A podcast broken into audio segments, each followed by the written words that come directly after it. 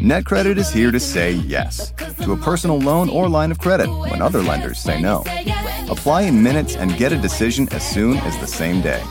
If approved, applications are typically funded the next business day or sooner.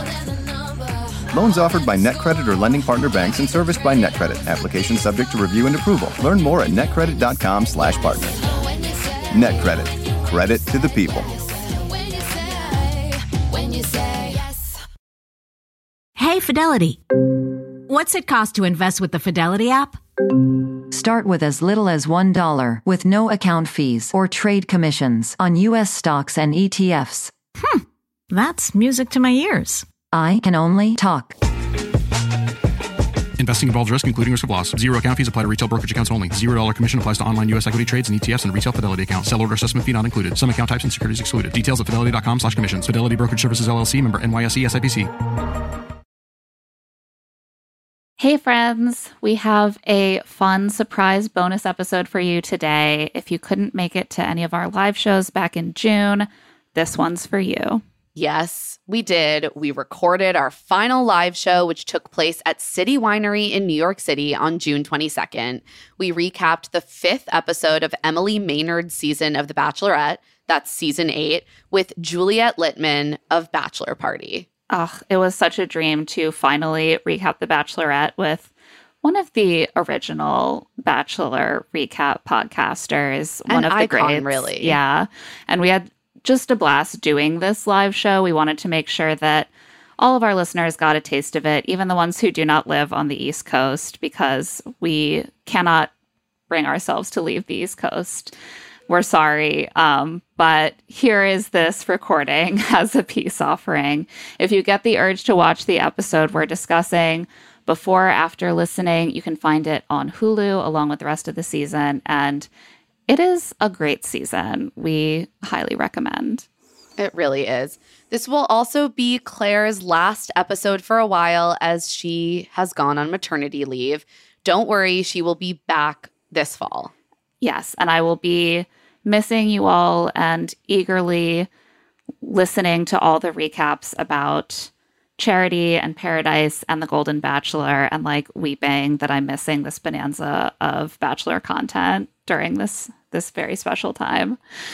And now let's revisit a very important episode in Bachelor history, the one when iconic Bachelorette Emily Maynard went all West Virginia hood rat backwoods on Kalon's ass. Hope you enjoy. Fire. Fire.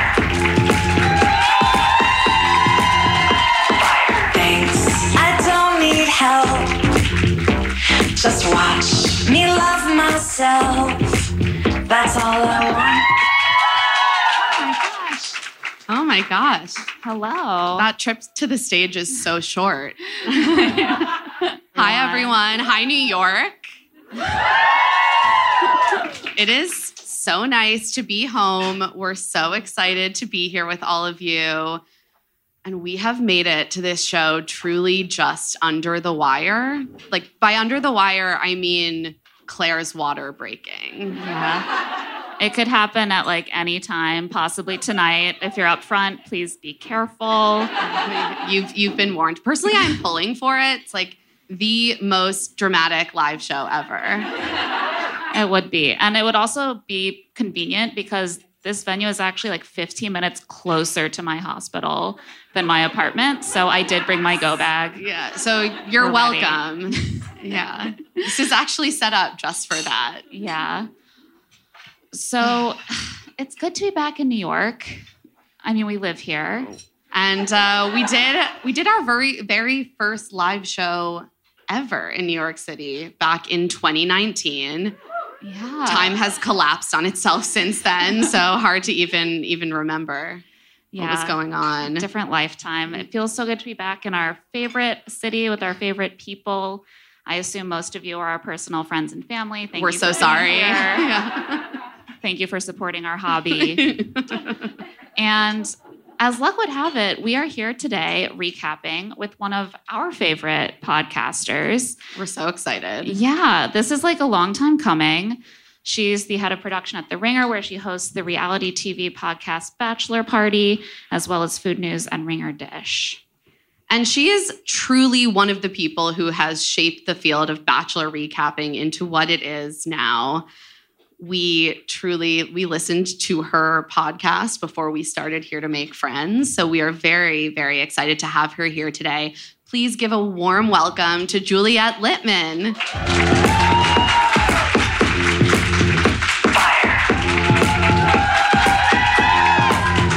Fire. Thanks. I don't need help. Just watch me love myself. Juliet, thank Hi. you for being here. Thanks for having me. It's such a nice introduction. I appreciate it. Oh, we meant every word. We're so excited that you're here. I mean, we always say that The Right Reasons, your podcast at Grantland, was like the reason that we started Here to Make Friends. And it's true. That's- and now we both um, do similar shows with different names because the media landscape is yeah, seriously. Yeah. Because we own nothing. We've all moved on, kind of. Sort of. Not enough. Yeah. But still watching The Bachelor. Um, so we wanted to ask you, when you started watching The Bachelor, like, what was your first season? I, the first season I was really committed was Ali Fedotowsky. And I just, like... still think about how bad her hair extensions were in that season. And uh, I think it also introduced the concept of bad hair extensions to me. So it left a big mark. You've been living in fear ever since, I assume. Uh, I've never I've never dabbled, so I guess so. Um, yeah. yeah, so I started with Allie's season, and that was before I was li- working at Grantland. I was still living in San Francisco. And I feel like She was like, she's like around my age, and it was like a big deal that she left her job at Facebook to go on the show. Yeah. When she actually, I guess I started with um, the Jake Pavelka finale, if I'm really being honest, with his his fight. Um, and I just remember people like talking about, oh, this girl, she went to be on The Bachelor instead of her job at Facebook, and it was like a really big deal. Um, and people, yeah, people like in the streets were talking about it, and so that got me into it. And I never looked back. And then I, I like sort of watched beforehand, but I was like um, growing up, like just obsessed with M T V. So I, I loved The Real World. I like loved Road Rules more than anything. Um, I like think Jersey Shore is like probably one of the most impactful shows of all time, for better and for worse. Like, so I was very into reality T V, but I came to The Bachelor, I would say like relatively late, but then I really hard committed because of working at Grantland, which was where I worked before, was a part of E S P N, sports and pop culture. It was, it was, a, it was cool.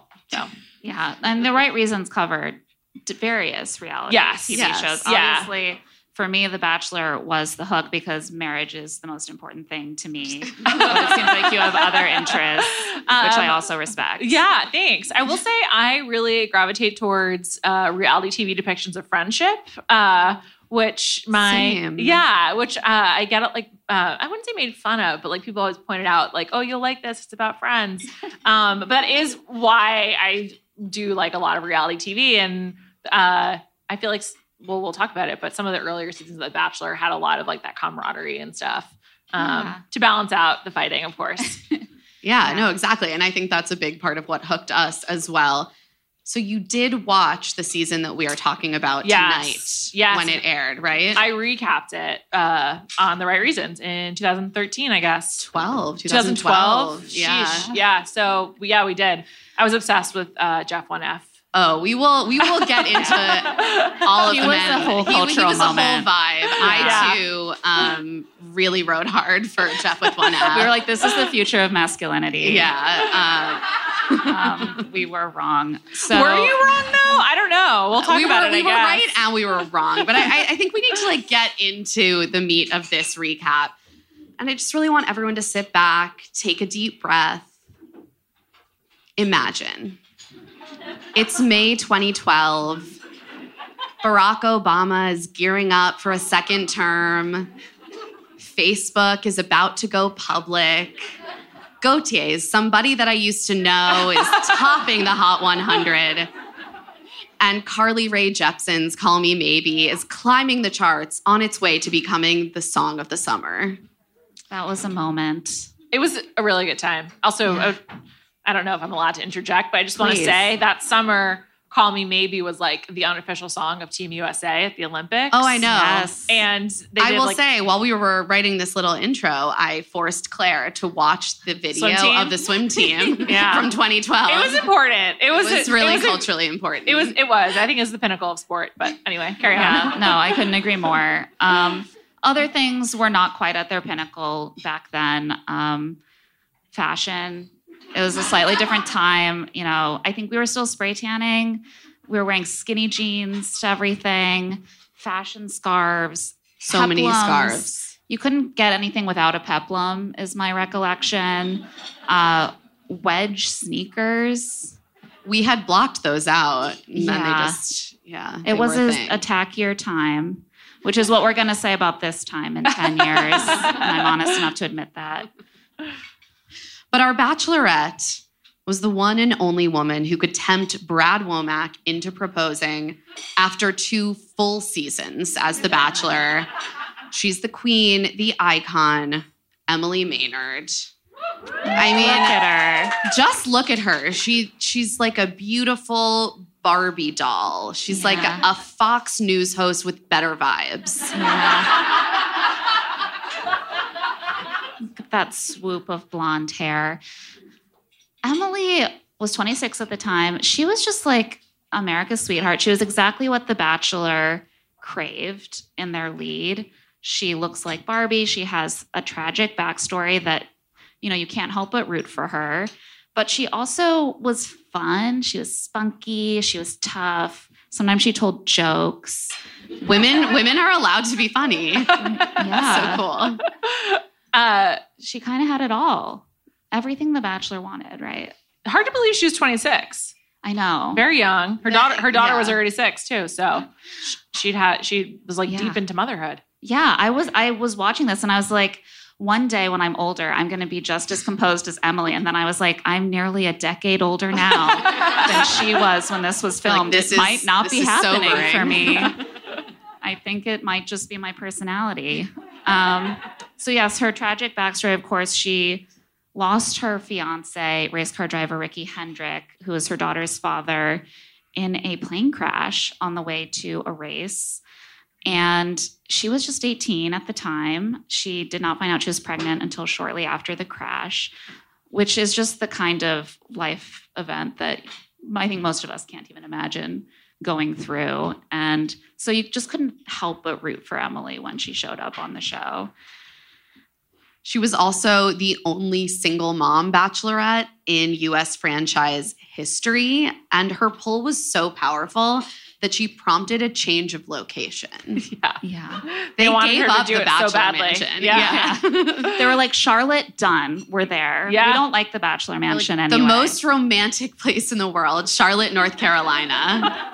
It is a popular place per everything I've seen on the W B and other other Nicholas Sparks Such movies. Such a good point. So true. But when Arie was the Bachelor, he was like, oh, I've never been to the mansion. Like, it was like a oh, new yeah. experience for him because he didn't get to experience it. So... Yeah, a lot of important men in, in Bachelor history who didn't get to experience being at the at the mansion. There they are. A lot of stars. A lot of stars. Yeah, we have these two guys, uh, Sean Lowe and Arie Luyendyk Junior, who both went on to become The Bachelor.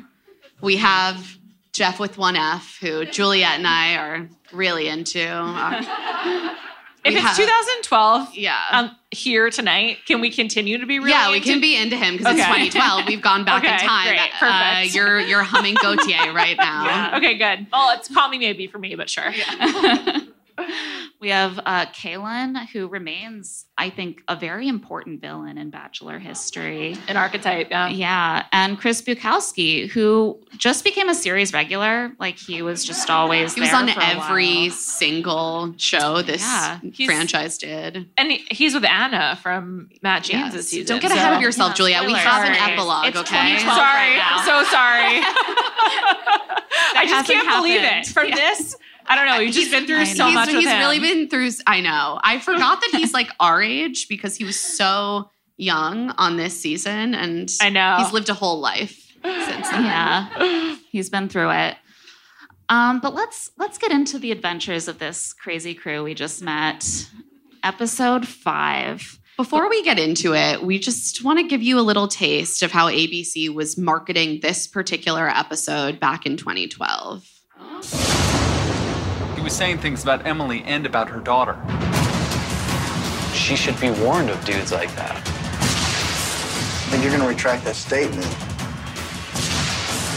I've never been so angry as I am in this moment. I want to rip his limbs off because that's how much I love my daughter. Do you have anything to say for yourself? Get out. The Bachelorette, Monday, eight, seven Central on A B C. It's, it's a horror film about motherhood. I like to see that doc at the end. I feel really vindicated in my Nicholas Sparks and Dawson's Creek joke, so thanks, thanks for showing that one in particular. That really brought me back. It, it's it's funny how the her being a mother was like such a big deal to everything about her, and she was the single the single mom from the South, and it was yeah. just like the only thing that they really could like grab onto. I will say, was there a lot else to market around with her? I don't know. I mean, she is so beautiful. There's that too. Sure. I mean, come on. Usually that's all they have. Um. Yeah, so as you as we know, mothers are basically mythical creatures. Like, their rage is terrifying. But at the beginning of this episode, things are seeming pretty chill. Um, Emily and Ricky and all of the remaining men land in London. And it's just everything you would want London to be. Like, it's cloudy. Royal Britannia is playing, there's Tower Bridge, there's London Eye, there's double-decker buses, red telephone booths. It's just, like, so London-y. And Emily and her daughter are getting in some mommy and me time to start off the episode. They're taking pictures of Buckingham Palace, not with an iPhone, with an actual digital camera. If it's anything like my digital camera, no one will ever see those photos again. Yeah, they're like, they're on an S D card and Somewhere. You forgot to upload them, and then they're lost to the annals of time. But they were taking those photos. And Emily's like, we don't have anything like this in Charlotte, North Carolina, if you can believe. It's so true. There aren't any palaces in Charlotte where the royal family of England lives. I mean, facts are facts. Emily is a great tour guide, as we'll see throughout this episode. But this is not the Ricky and Emily show. This is about Emily's journey to find love with one of these men. In matching bootcut jeans and V-necks. Just, I want everyone to look at the width of these pants. It's important. Something scary is that this style of jean is back now. I was just going to say yeah, that. Yeah, I'm not okay with it. They're once again, uh, I don't know. We've been through a lot. I don't know how anyone's supposed to look anymore, so I, I don't know. It's It seems okay. But this is in the era when they would give out clothes, when, like, the guys wouldn't dress properly or pack yeah, properly. Yeah, they'd be like, it's windy here. Yeah. Here's a jacket. They w- There was a, uh, I think it was Andy's season, um, where they would, like, everyone ended up with different colors of the same V-neck and hoodie. And because they like, none of them knew how to pack for wherever they were going. And I feel like we're seeing a little bit of that with the t-shirts here as well.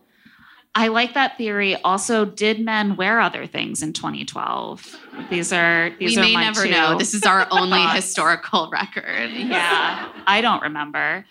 Um, Chris Harrison though, has a different outfit on.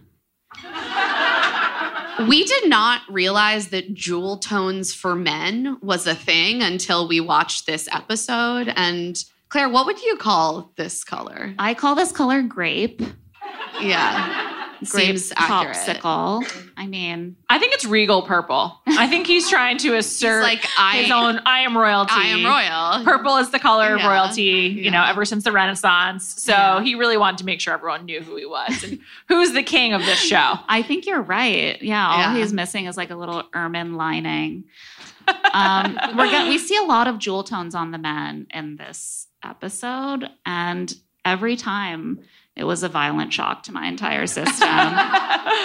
But he greets the remaining ten men in Trafalgar Square. He actually greets nine of them in the pullback shots. They're consistently only nine men. We don't know what happened to Kalon during the filming of this scene. Mm.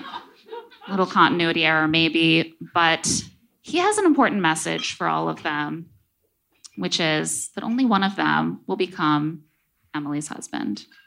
That's right. I said it. Husband. It's truly a threat when Chris Harrison says it. I think that's how he feels. It's like he's saying, look at me. Look at my wedding ring. Are you sure you want this? He was mere months away from announcing his divorce at this point, so. His wedding ring is conspicuous. I'm glad you guys got a screenshot where you can yeah, really see it. Because it did, like, the sun was shining off it to the extent there was sun. It was, yeah. it was gleaming. He's and like, by, this won't be here for long. By the time this episode aired, that ring was no more. Right. So it's poignant, really. Yeah. A time capsule for all. And he lets them know that this week there will be, as is traditional, one group date, two one-on-one dates. And if they fail, he's putting them straight on a plane back home. So don't fuck up. Seriously. He's doing deportations now. Yeah. Chris does it all. He really does. Man of many talents. Can you keep up? I like love it. Okay. So you got engaged. Congrats. Now you may be wondering what comes next. If you're planning a wedding, the first thing you need to know about is Zola. With Zola, you can plan your entire wedding in one convenient place. From the day you get engaged and search for the venue to the day you send out your save the dates, make your registry, and even taste your cake. Zola has literally everything you need to make the whole process super easy and actually even enjoyable. There's even a five-star app that helps you plan on the go or, you know, from your couch, which is certainly how, uh, if I was planning a wedding, I would definitely want to do it as loungily as possible. So important. I also just know myself. I I know that planning any kind of event, like even a birthday party, can get very stressful. And so it's been really cool to see friends use Zola. It really seems to make everything a lot less stressful. And as a frequent wedding attender, I love to be able to hop on that Zola registry and just purchase a gift, easy peasy. I know I've done it. I won't forget. Thank you, Zola. Yeah, everything's all in the same place. It's perfect. Start planning at Zola dot com. That's Z O L A dot com. I am so glad that it's finally warming up, and it also means that I just want to have fun this summer, and I don't want to be worrying about meal prep. And luckily, I can do something about that with Factor, especially because they have so many meal options like Protein Plus, keto, vegetarian, something for every diet. Their fresh, never frozen meals are ready to eat in just two minutes. So no matter how busy you are, you'll always have time to enjoy nutritious, great tasting meals. With thirty-five different meals and more than sixty add-ons to choose from every single week, you'll always have new flavors to explore. Make your whole day delicious. From breakfast to dessert, stay fueled with easy, nutritious options. I love having a few Factor meals just sitting in my fridge, especially because I work from home. It's so nice to finish up a taping and not have to figure out what to cook myself. Just look in my fridge and be like, oh, in two minutes, I can be eating mushroom chicken thighs and wild rice, or tomato basil chicken risotto, or Santa Fe style green chili beef skillet. And they always have a nice like vegetable side. It feels well balanced. I feel full after, and it's not a headache at all. Head to factor meals dot com slash L T S I fifty and use code L T S I fifty to get fifty percent off your first box plus twenty percent off your next month. That's code L T S I fifty at factor meals dot com slash L T S I fifty to get fifty percent off your first box plus twenty percent off your next month while your subscription is active. Anyone who's been listening to this podcast for a while, or even not that long, knows that we love Article. I mean, honestly, I'm looking around my home right now. Coffee tables from Article. That lovely chair out on my deck, Article. Our big console, Article. I'm, my bed frame, Article. This is an Article household. It is. And it's, I mean, it was an inspiration to me. We finally got our first Article piece of furniture recently, our new couch. And my husband and I are both constantly just like, how did we live before this couch? This is such an improvement over what we had before. It's so comfortable. It just seems to get more comfortable every day. I mean, it's the couch you dream of. And the reason that we have both been able to find ideal furniture on Article is because Article believes in delightful design for every home. And thanks to their online-only model, they have some really delightful prices, too. Their curated assortment of mid-century modern, coastal, industrial, Scandi, and boho designs makes furniture shopping simple. And their team of designers are all about finding that perfect balance between style, quality, and price, because we all want the best of all of those three things united in one piece of furniture, right? Plus, they're dedicated to thoughtful craftsmanship that stands the test of time and, you know, looks good doing it. Article is offering our listeners fifty dollars off your first purchase of one hundred dollars or more. To claim, visit article.com slash LTSI, and the discount will be automatically applied at checkout. That's article.com slash LTSI for fifty dollars off your first purchase of one hundred dollars or more. So first up, Bachelor Nation's golden boy, Sean Lowe. This is his first ever one-on-one date in Bachelor history. Like, we didn't even know we were watching history happen. Yeah. um, I don't think that he really knew what he was prepared for either, but he no. did go with it, you know? Shouts yeah. to Sean. Yeah, he gets the date card. The date card reads, "Love takes no prisoners," and he doesn't take the time to guess what that means. I think he shows a lot of humility. He's like, I couldn't possibly tell you what it might mean. I definitely, I will say I'm in a, somewhat of an Anglophile, definitely really into history. I would not have guessed. No problem. I would I would not have guessed the Tower of London either. Um, I think he could have taken a swing on prison. That, that's, like, sure. But, like, I don't, I don't know. I just feel like it's a, it was a weird way of phrasing it. They wanted to make him look dumb, and they did. And they did. It was a success. It's funny to me because the last time they were in London, it was something like Double Up on Love, and every single woman was like, we're going on a double-decker bus. It's just so obvious. And then they went on a double-decker bus. It feels like people of The Bachelor, the only thing they truly know about London are their double-decker buses, because there were a lot in it's this true. episode. Like, they were like, we got that one cultural. Yeah, it, it, like I was down. surprised we didn't get like a um like a phone booth scene. And I feel like the red stuff. I know really, they on, like, they ca- honestly caught their attention. They missed an opportunity. Um, but Sean meets up with Emily, and they will be going on a double decker bus. And they also take a photo in a red telephone booth. So oh, they're there we go. They're hitting there everything. Go. Yeah, but they'll be going. Yeah, they'll be going on a private tour of London. Um, and the tour guide is Emily. Wow, more unpaid labor thrust upon this woman. It's like They're she's like, a mother. She understands the second shift already. Yeah, she can do it all. They gave her a little fact sheet. They're like, this is a picture of Westminster. You can point at that.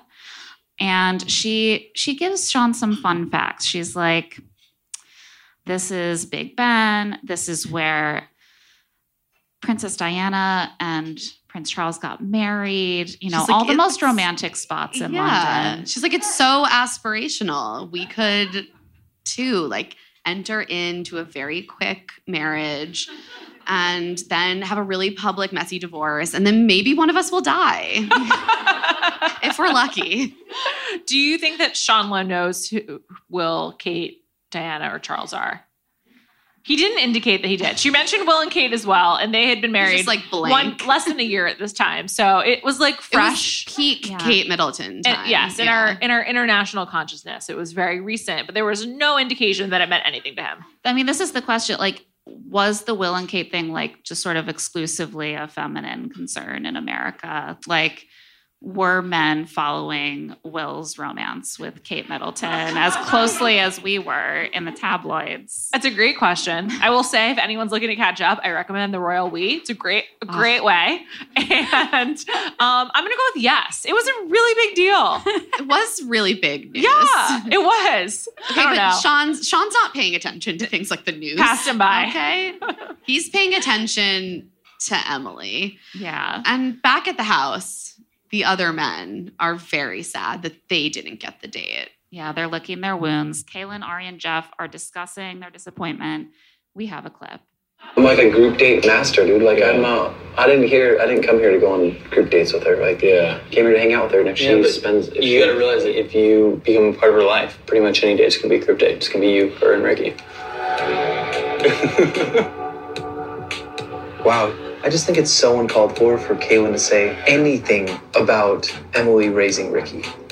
I mean, Ricky means the world to her. I mean, he was raised by a single mother. So I was just like, you are seriously an arrogant, egotistical. Do you think that's fair to Emily? Like, why, why are you here? I think when you love someone, you make a lot of sacrifices. Yeah, that's like that's part of like being with somebody. Is like you kind of learn what they're into. Maybe you'll get into that. Yeah. It's really deep. I don't Thanks, even Arie, for explaining relationships. I don't even know where to start with this one, but I, I feel like we should start uh, with Kaylin's face. Kaylin has resting dick face. It's it's I, not something you see in the wild all that often, or it's not commented on. I'm here to defend Kaylin. Oh my God. Oh my God, Juliet. Wow. He didn't say anything about raising Ricky. Jeff with one F is like, it's really wrong for him to say something about raising Ricky. He didn't say anything about that. He just referenced Ricky's existence. Not lovingly, that's true. But did he say anything about raising her? No. Yeah, I, I think that also we're running into this thing where, like, we don't actually know what Jeff's in the moment was in reference to. He's in a different outfit. Yeah, that's from his yeah. one-on-one later in the yeah, episode. I'm pretty Which sure that's of Kaylin's was it's that about? From way later. Yeah, it yeah. is. It's from, like, at least two days later. So yeah. while Kaylin does have resting dick face, he did not say anything about raising Ricky. Okay, that, that's, in that that's particular an important scene. Fact check. And that's true. He will, in fact, later yes. say some things but about at this raising moment, Ricky. But at this moment, he's still, he's okay. Yes. Yeah. Also, I I just want to give him um, credit for, like, pretending to ignore the cameras. Like, he is very much acting like he's just talking to his two friends, but he's, of course, very aware of what he's doing. But, you know, we need that. So credit where yeah, credit like, is due. Like, I'm so comfortable being an asshole. Yeah. You weren't, I didn't even notice. Yeah. Put me on T V. Filmed. Look what a dick I am. Like, yeah. it's, you know. He's just, he's emoting. So. He's the perfect yeah, kind of dick for reality T V. Definitely. Yeah, we don't see that all that often anymore, no. which it's sort of refreshing. But I also love that Arie and Jeff's response is sort of like, you know how when you're dating a woman and, like, you're really into skateboarding, so she gets really into skateboarding? I think it's going to be like that with parenting a six-year-old. I'm not a parent, but I have watched a lot of movies based on going out on a date with a guy and him referencing it. So I can't say they're completely wrong. No, it is exactly like that. Parenting is just like a cool hobby that, like, you see how much your partner loves it. And you're like, you're like ah, I'll try that. Seems yeah. fun.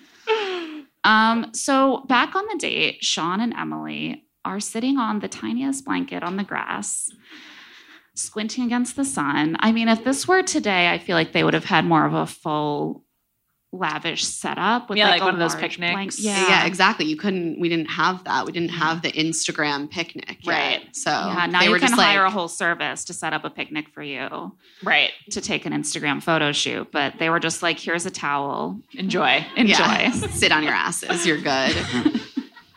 And Sean admits to Emily that he hasn't been on many dates in a while. He's just been on like one date five months ago, but she didn't have the qualities that he requires in a woman. He's like, good girls are just hard to come by. And I just want to say, Sean, point of order, false. Yeah. I see them everywhere. What is he talking about? As far as I can tell, the planet is just teeming with amazing single women. And you never know a guy to set them up with. Exactly. And Emily knows this. She's like, actually, good guys are hard to come by. And then she wants to be precise. And she's like, well, not just good guys. Good guys that you actually liked. So, I'm like, yeah, that's the truth. She's like, there might actually yeah. be lots of not hot good guys, but I don't notice them, so they don't count. This was definitely the Bachelor's Chase era, so she's like, she couldn't be like, yeah, it's hard to find good guys that you want to have sex with. Yeah. But that's what she really meant by ones you actually like, so. Oh, one hundred percent. And however, Sean, he seems like he might be that rare thing. He's hot, and he's a good guy. He even holds her ludicrously capacious handbag as they walk. Tom Wamsgans like would be so horrified by the size of this bag. You could fully do a bank job with her bag. Why does she even need a bag for? What could possibly be in it? Although it's very royal of her because they're always holding bags that have nothing in them. So She doesn't have a phone. I, I'm sure there's a producer around to hold that camera. So. I know, no, it's it's no. purely for aesthetic value. Honestly, and it's so large. My theory is that it is so that Sean can carry it. They're probably like, true. It's like a prop. They're like, yeah. Ask Sean to carry your bag. He's doing it. What a great guy. And then they come upon Speaker's Corner, a famous spot in Hyde Park where people give political speeches. And I was familiar with this already, of course, from the work of P G Woodhouse. Any Jeeves and Wooster heads out there tonight? Oh for three. Oh, my God. No one here is ever. I'm so okay. sorry, Claire. I, I'd happily talk about British fiction with you later if you'd like to. Well, you can I, sidebar. Well, what I'm going to say is that in P G Woodhouse novels, a dopey young man is always having to give a political speech to impress a pretty woman, usually because she's like a communist. And that is exactly what happens to Sean. That's also the plot of Peaky Blinders at times. I think that we do have a clip of Sean's performance. He decides to give a speech about love. Yeah, not communism in his case. Let me tell you what I think about love. All right. Okay. I think loving someone is giving yourself completely to them. Loving them with an eternal type of love. A bond so much deeper than most people can comprehend. I've never experienced the type of love I'm talking to you about, but I have been in the presence of it. My parents have shown me great love. My grandparents have shown me great love. I'm searching for that great love. I haven't found it yet, but I'm hopeful that I will. I mean, just, yeah. You watch that clip and you're like, they knew they had their next bachelor on their hands. I've actually never heard anything less attractive. It's unbearable. We didn't say it was hot. But he does have that the cadence of like Barack Obama meets the scammy preacher from Hillsong. Sure. Yeah. Carl Lentz. Carl Lentz, yeah. yeah. yeah. It's he, so evangelical. It's also very college football coach, like, we haven't won yes. yet, but I know that we can.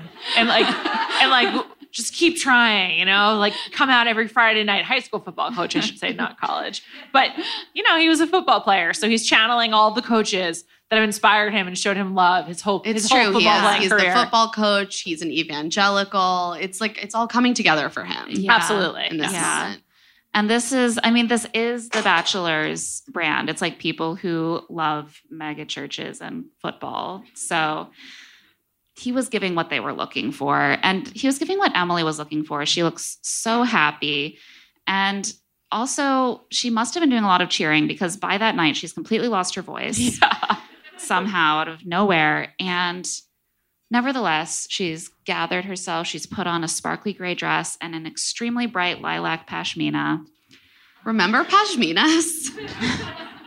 I used to wear so many pashminas. I, I feel like they're quite useful. I would be okay yeah. with that coming back. Also, yeah. I feel like it, you could get them cheap on the street. I feel like also I have a great a few wedding pashminas, like ones that were given out at weddings. Well, I feel like yeah. there was a period of time where you were told, like, this is the only acceptable garment yeah, to cover course. your shoulders at a wedding. Yeah, yeah. I actually resent it. It's been replaced with like dressy jackets, I prefer which is this. a lot more expensive than a pashmina yeah. from the street, and also like not essentially disposable. Like ten dollars on a pashmina for three weddings, and then yeah. move on. What a yeah. deal. Yeah. I want to pull out my box of ten dollars pashminas this year. Let's make it happen. I would love for them. A, a nice, like, cream-colored one goes with so yeah. many things. But, you know, I think what Emily shows us um, is that if it's a pashmina, you don't have to match it. It can be lilac.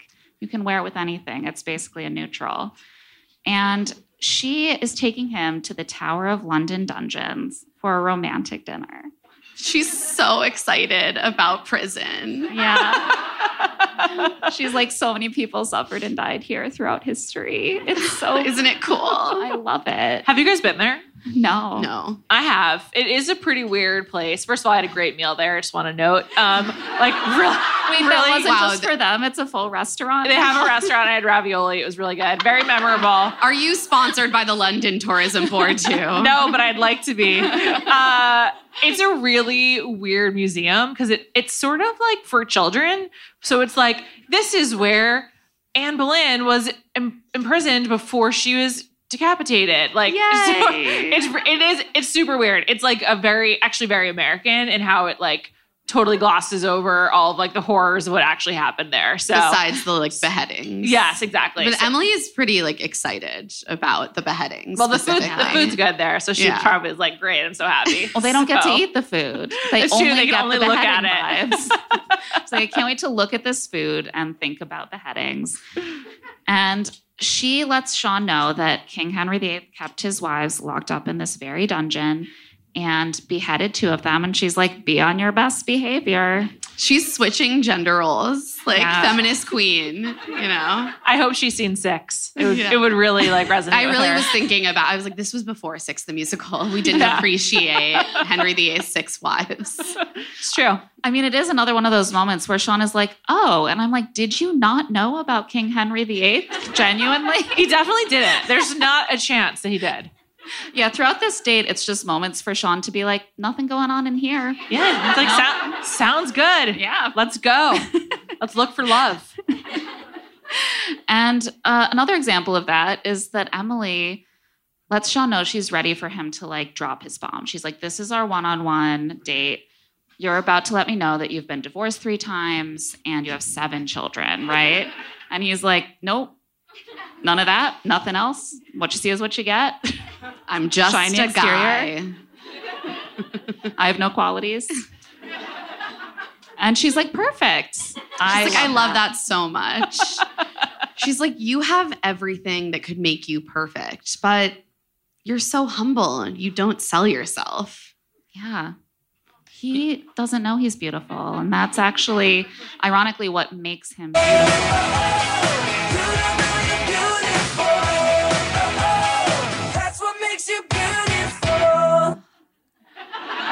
You didn't know, but this twenty eleven banger is actually about Sean. It's about Sean. Those beautiful boys, they know. And Emily tells Sean that she wants a lot of kids. And she's got to, like, kind of get started because Ricky's already six. She doesn't want a huge age gap. And she wants to just start, like, basically the assembly line. And Sean is like, I don't know, like, I'm one of two. That seemed like a really good number, to be honest. That but- was an incredible moment. He was like, let's just go for two. Two. Two sounds great. And then he sees her face, and he's like, ten? Ten? Ten's good. I was like, wow, it's so powerful to be a really hot woman. Yeah. She's basically letting him, like, bargain with himself up to the upper limit He's of like, what two, she might want. Six, eight, ten. She's like, yeah, we'll get there eventually. Whatever sounds good to you guys. Yeah. Whatever, whatever you want, Emily. I feel like also historically for men, there is this element of like, well, I'm not going to be taking care of them. Like, if you want to have ten kids, like, have fun, honey. Um, but that's not how it is anymore. You know, Sean, I think, is a very involved father from what I see on Instagram. So, yeah. Never lies. Instagram never lies. Yeah. No, I don't think so. It's all, it's all real.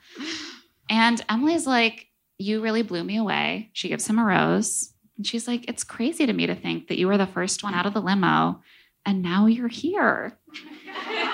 Who would have guessed? Still here, yeah. Yeah, it's like I didn't send you home and now you're here. So, so weird. You were sent here to date me and I keep agreeing and you're still here. Also, historically, the first one out of the limo is like one of the expected front runners. Yeah, absolutely.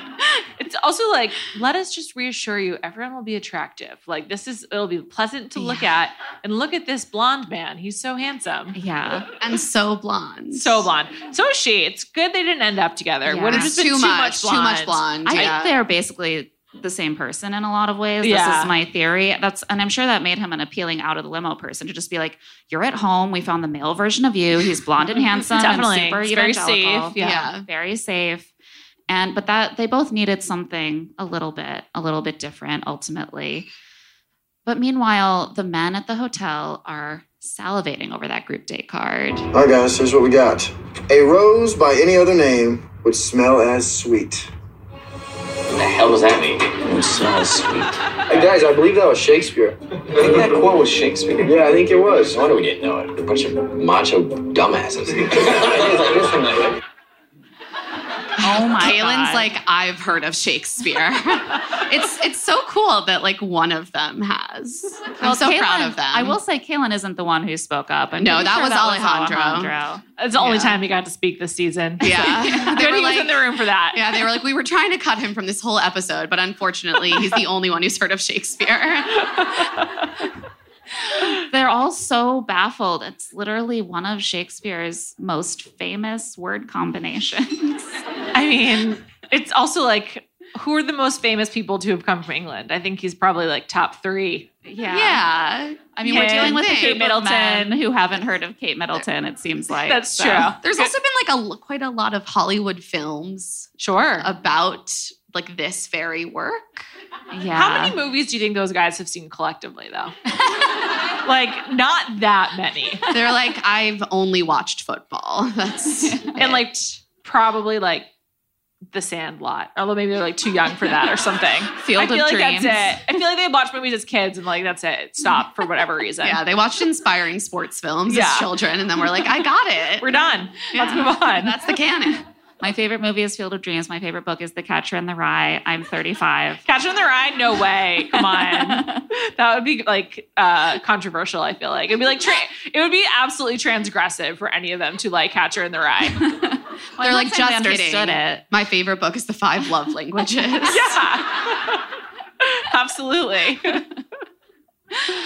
But now the masculinity is about to get incredibly, incredibly fragile. Fair, fair warning. Because fair. This date is about Shakespeare. And as we have already seen, they're very uncomfortable with that. And as we know, nothing is girlier than Shakespeare, a man yeah. who wrote plays um, exclusively performed by other men. Yeah. So we're basically about to watch this date just evolve into full-on gay panic. Yeah. Um, we we did pick this episode because it's Pride Month and we're allies. Yeah. So. Representation. Um, so Emily greets the guys at Stratford-upon-Avon. Her voice is still gone, but she's psyched to perform some Shakespeare in front of a crowd. She's like, I know I sound like I'm on my deathbed, but I don't want them to think that I'm not having fun just because I sound like I'm not having fun. God forbid these men think Emily's not having the best time. I'm surprised how much she like wants to play the part, honestly. For some reason, when I look at her, I'm just like, this is not what I expected out of her, but she's like very game for all this like really weird stuff, honestly. Yeah, that is like the Emily magic is like she yeah. she has the most like conventionally beautiful look that you can imagine for like a white blonde American woman. That money come by. But, but she's like, I'm not going to rest on my laurels. I'm like, no, I need more. I need I, to act. Yeah, I need to get into it with Shakespeare and really show what it's like to be a Shakespearean rep actress. Yeah. The men, however, are are not... They're not ready. They, they, in fact, crumble at the thought of having to perform Shakespeare. Which is what this date will be. Doug, a thirty-three-year-old charity director slash realtor, says, the last thing I want to do is act today, but it's okay. Really not. Not at all. Like, Doug, do you know what they make women do on this show? I've they seen to, women like, I don't even think in Doug crop tops a... chug raw cow milk straight from the teat. They have to, like, get, get half naked and get on a tractor and drive it around Los Angeles. I, I will say he didn't even have to play a nurse, so I don't know what he's upset about. He got to play a man, I believe. I think he actually does no, have to does. play a nurse. Oh, he does? Yes. Oh, I take it back then. It is offensive. You're like, I do feel really bad for him. Yeah, now. that's wrong. He's been no, tortured. Yeah, bad. It's so sad for him. Can you keep up? I like love it. Springtime vibes are in the air, and when you bring in some of the beautiful flowers that are blooming, you probably want to smell the flowers, not the litter box. But thanks to Pretty Litter, you'll be able to smell those spring flowers all you want. Nothing beats Pretty Litter's ability to instantly trap odors. It's ultra-absorbent, it's lightweight, low dust, and one six-pound bag works for up to a month. Pretty Litter's crystals change color to indicate early signs of potential illnesses in your cat. And if all of that wasn't enough, Pretty Litter ships free right to your door. You'll never run out, you won't have huge kitty litter bags taking up space, and even better, You won't have to lug those huge tubs from the store to your car or the subway and into your house. Our producer, Talon, has been using Pretty Litter, and he just raves about how great it is, how easy it is to scoop, how much better it smells. I mean, the health monitor aspect gives so much peace of mind. He's a big fan, and we know that you will be too. Go to prettylitter.com slash LTSI to save twenty percent on your first order and get a free cat toy. That's prettylitter.com slash LTSI to save twenty percent on your first order and get a free cat toy. prettylitter.com slash LTSI. Terms and conditions apply. See site for details. The weather's getting warmer, so it's time to say goodbye to jackets and sweaters and hello to shorts and tees. Oh, I'm so happy the weather is finally turning. If you, like me, have been wanting to update your wardrobe for the long haul without, you know, spending a fortune, then Quince is for you. You can build up a lineup of timeless pieces that will keep you looking effortlessly chic year after year. Like premium European linen dresses, blouses, and shorts from thirty dollars, washable silk tops, timeless fourteen karat gold jewelry, and so much more. And the best part, all Quince items are priced fifty to eighty percent less than similar brands. By partnering directly with top factories, Quince cuts out the cost of the middleman and passes those savings right on to you. And Quince only works with factories that use safe, ethical, and responsible manufacturing practices, as well as premium fabrics and finishes. I love Quince for all these staples. I mean, linen is my favorite summer fabric. They have so many amazing linen staples. I also found my new go-to, like, summer running around to the playground and the coffee shop bag. It's the pebbled Italian leather front Ooh. Sling bag. I can just fit a wallet and my phone and my AirPods in it, maybe some lip balm. Absolutely perfect. I'm so obsessed with it. And the price was exactly what I wanted to. Get warm weather ready with Quince. Go to quince.com slash LTSI for free shipping on your order and three sixty-five day returns. That's Q-U-I-N-C-E dot com slash LTSI to get free shipping and three sixty-five day returns. Q-U-I-N-C-E dot com slash L-T-S-I. So three people from the Shakespeare Birthplace Trust put them through auditions. And the vibe of this audition is sort of like if you've ever been in a ninth grade class where you all have to go around and read a little bit of the Shakespeare out loud. And all of the guys are like so embarrassed to be reading it. And all the other guys are like snickering behind their hands at them while they're reading it. But these men are thirty. Just, I also just feel like we have to know it. It's Romeo and Juliet. So, yeah, yes. I mean, it's like pretty classic, guys. Check out Baz Luhrmann's movie. Well, exactly. We know they didn't see it. They no, they obviously did not. Just like a major, major Hollywood blockbuster with this exact script from like less yeah. than a decade. Also not too far removed from Shakespeare in Love winning the, the Oscar. So nope. yeah. it's like they really had a lot of opportunities. And girl stuff. Yeah, exactly. No, thank you. So most of the men are cast after their auditions as Romeo or one of the other male characters like Mercutio. But Arie and Doug. Wow, poor are, Doug. Are cast as the nurse. Yeah. I know. I know. They are you understand. They They're feel devastated. Very sorry for themselves as well. Doug is like, this is the absolute last thing I would have wanted to ever do. But apparently my strength as an actor is playing the opposite sex. That is his burden to bear. And he's like, I just have to accept it.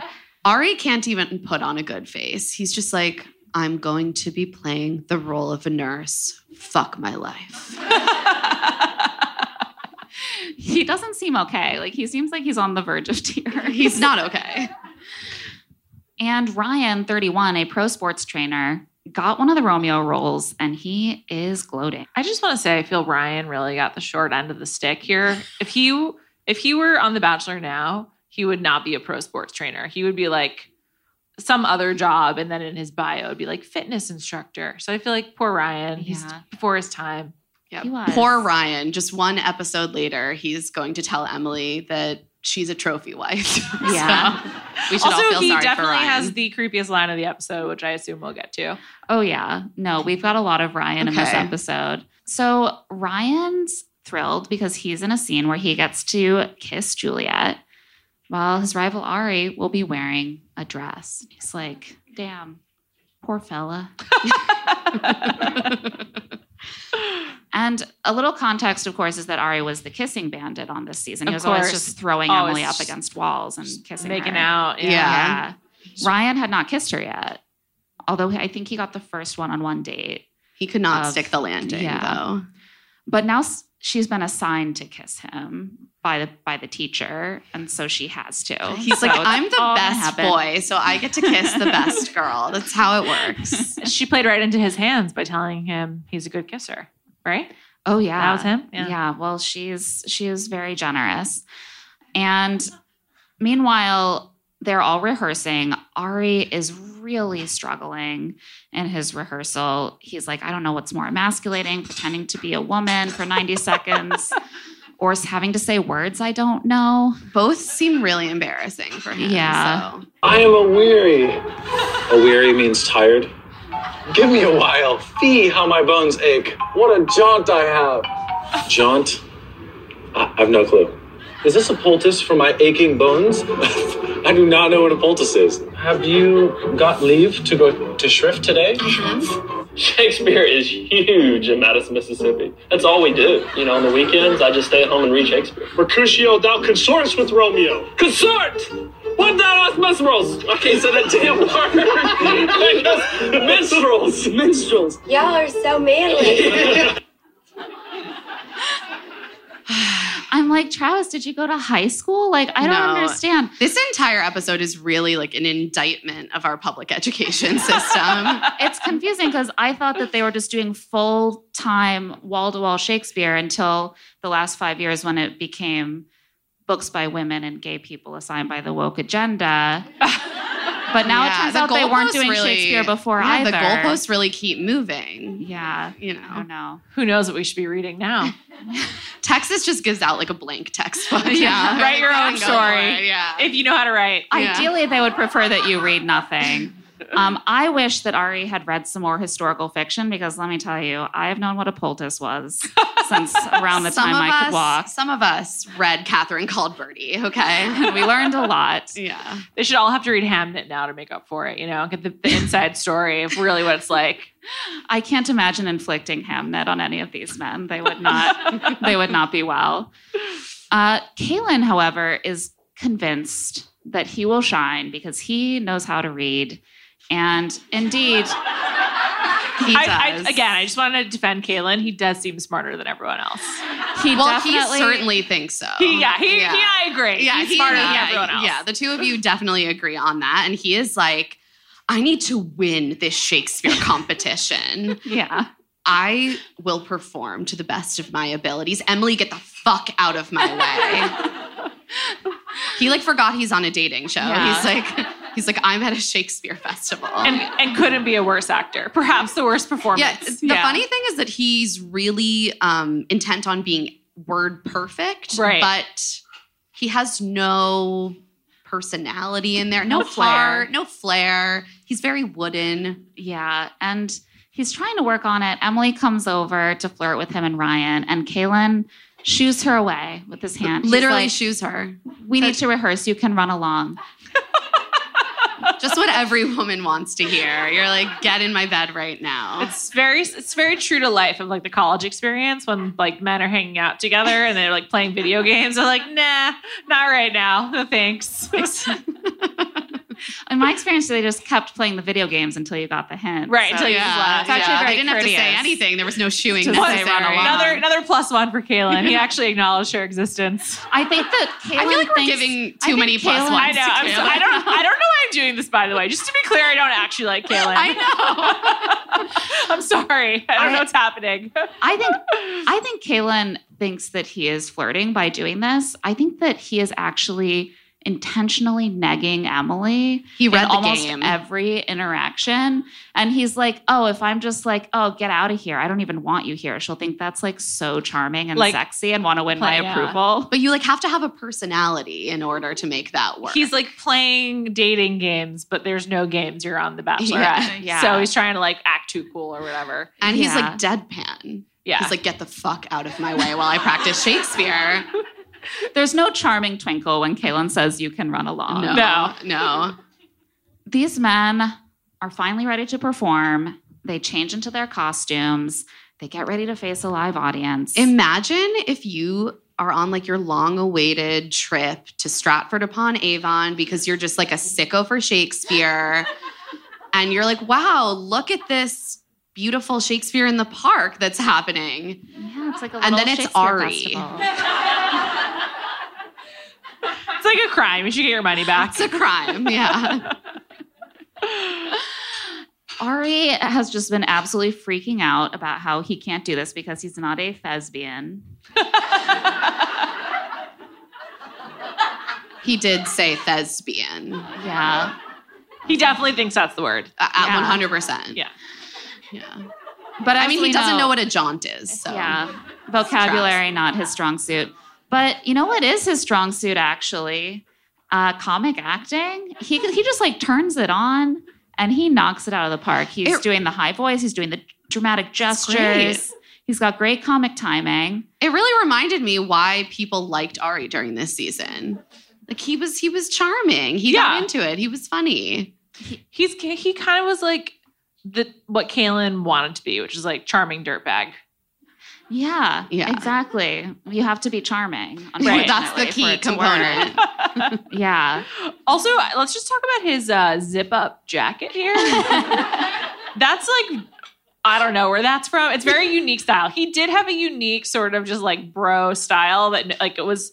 It was just like, this was what was in my closet. I did no shopping and preparation, and here I am. Let's let's date. I feel so. like it's like race car driver athleisure. Yeah. Well, yeah. As a Formula One fan, I can tell you they're really rich, but and he's very rich.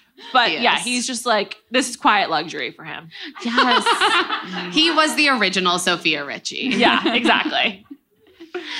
And... He really charms Emily with his performance. Because drag is hot. That's what we learned from this episode. Yeah, it worked on me. But Arie, do, or, or, sorry, Ryan doesn't feel that way about Ari's performance. He's he's like, I want, I'm winning. I get to kiss Emily tonight, and Arie has to sit there in his little woman dress.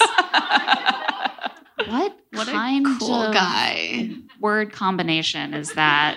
His little woman dress. You know, it's like a dress worn by a woman. Gross. Yuck. Disgusting. I hate women. Very strong toxic masculinity from Ryan throughout this entire date. But Ryan is ready because he's like, my moment has come. Finally, a woman has been assigned to play dead, and then I get to make out with her. Yeah. This rules. Because this is, of course, the scene where Romeo enters the crypt and Juliet appears to be dead and he kisses her cold lips while killing himself. And Ryan is like, hell yeah, this is what it's all about. And he proceeds to take advantage by kissing Emily like five or six times while she's lying there motionless because she's in character and she's like really committed. He's like, and thus with another kiss, maybe one more. And a third He thought it kiss. was Snow White, so he just kept going. He wasn't sure what it was. He's like, no one's intervening. Am I just, can I, can I keep doing this? I, I guess. And he is really pleased with himself afterwards. And yes, Emily is like, Ryan's a good kisser. I'm like, sure, you were there. But Arie is like, no, Ryan is cracking me up. He's excited he finally gets to kiss Emily. And I'm like, dude, it's a play. You're not actually kissing her. If Shakespeare were alive today and saw Ryan, he'd say, thouest suck. I mean... Where's I, the lie? Where's the lie? I do feel like Shakespeare would share Ari's sentiments about Ryan. Yeah. Shakespeare saw- would definitely write a play for Arie. He'd be so amazed by his performance. He would be like... What You're my new muse. He would be like, I'm going to write Missus Doubtfire for you. Yeah. You can play Missus Doubtfire. One of the great classics. Yeah. Afterwards, the men are rewarded by going to the pub. They have earned beer because they did all that girly shit like Shakespeare. Sort of note, that's another thing that clearly Bachelor producers think about London is like pub. That's yeah, they're like double-decker bus. Not, it's not wrong, Club. but like yeah. we even saw that this past season with Zach when he was mercifully unwell, so it was only the women. So I think it's also just the only thing that many Americans are comfortable with in other cultures. Drinking beer. Like, where's the yeah. beer? Is there beer right. around? This is something I can get behind. Right. It's it's true. I mean, I like it. So, uh, you know, it makes sense. Yeah. Look. No, that's what I like would do. They had do. a nice time at the pub. And Emily thanks them all for having fun with the date. And she gets some one-on-one time with the different guys. And when Ryan gets his turn, things get a little weird because it's Ryan. And you some- say you say weird, I say rapey, but okay, carry on. Potato, called potato. A euphemism. You know. um, some very villainy music starts to play as he ushers her into a private curtained corner where they can't be interrupted. And Emily's yeah. like, "You are trouble." And and at that point, like seventies porn music begins to play. Yeah, they're like. It's really hot when men are dangerous. Yeah, sexy well, danger. I mean, even worse is what he says. He's, he says, in my experience, when a girl says you're trouble and she smiles as she says it, that means she wants to get in trouble. That's that's that's like a fireable offense here in twenty twenty-three. That's oh. it, Ryan. It's time for you to go. I would not recommend saying that at the workplace. Uh, yeah. one hundred percent. At this, I'm also like, that's both a very creepy thing to say, and I certainly don't trust Ryan's interpretation of women's vibes, but also I'm like, he's just describing flirting as if he's the only person who knows yeah, about it. He's like, it. I figured it out. When a woman likes you, it's like when she, she likes says flirty you. things to you with a smile, yeah, she's flirting with you. I think it's the way he emphasizes trouble and that it's like really made me uncomfortable. I was no, just, it does make the the like. Skin crawl. Yeah, also, like, I was just like, um, I don't really know that you belong here anymore. So, also his haircut is very hard oh, to look past. Don't worry, we yeah. have we have a visual shortly. Oh, wonderful! Yeah. Sorry, because Ryan has a gift for Emily. He in his reaches, pants pocket reaches into his pants pocket and mercifully pulls out a turquoise necklace. Emily is so happy, and I think it's because she's so relieved that that's the gift. That was in the pocket. And he responds by making this face. Yeah. So yeah, look at the face, look at the hair, look at the vest. The vest. You, you guys it have paints a picture. Chosen both the uh, crop and the photo to make him look like the skeeziest guy on a daytime soap opera in nineteen ninety-seven possible. Yeah. It's like yes. You're welcome. It is un- unreal. Great this job. Is, this is my life's work, so... I mean, the moment when she thanks him earnestly for the gift and he goes, little finger gun, I'm like, this is what a, a douche character would do in a scripted comedy. Yeah, absolutely. Do you understand what vibe you're giving yeah. off right now? He's, He's like, awful. I really did that. Yeah. His hair is so bad. It's like, it's like close crop Justin Bieber. It is. It's like swooping it's down so a little bad. bit. It's really bad. But it stops. So, so early on his forehead. So while Ryan has locked Emily away in a hidden corner to pull things out of his pants pocket for her, Kalon is radiating frustration.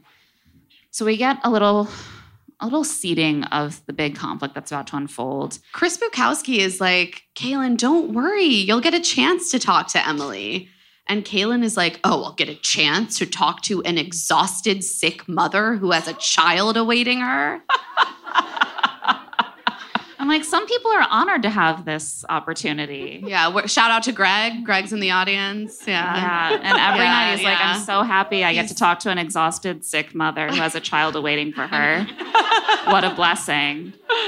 Kalon doesn't feel that way. He's like, no. If she's not in the pink of health and very well rested... then I don't want to hear it, quite frankly. Yeah, Kalon would absolutely break up with a woman if she got sick at all. He's De- like, oh, we're definitely. Done here. I just like how he makes it seem like this like drag on Emily's time is really what the problem is. It's like everything would be okay if she didn't have to like put her attention somewhere else. But he's just like really upset that Ricky exists because he can't be the only one that she's spending time with. It's but here's like, the thing, and Kalon... seems to hate Emily. Yeah. yeah. So it's confusing. He like resents her and doesn't even know her. It's just yeah. like, we understand you probably have some issues with your mom, but like, let's take yeah. that somewhere else. You gotta go to therapy, dude. Yeah. It's Men not, will literally go the on The Bachelorette instead of going to therapy. Yeah. No, he does. It's wild how like every time he talks about Emily, you're just like, he hates her and he is still here. for some reason. And Chris is really bothered by this. He's like, this is very disrespectful to those of us who are here for the right reasons. And so I'm going to take this to the group.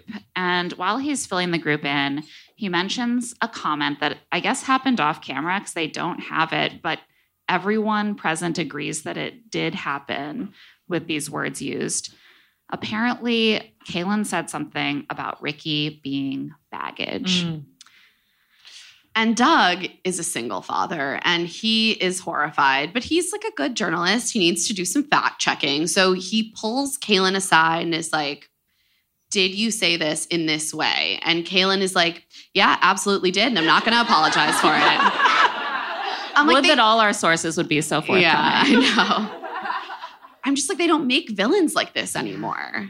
Now they're trying to do like manipulation and subterfuge. Back then, it's just like, yes, I did. I love being an asshole.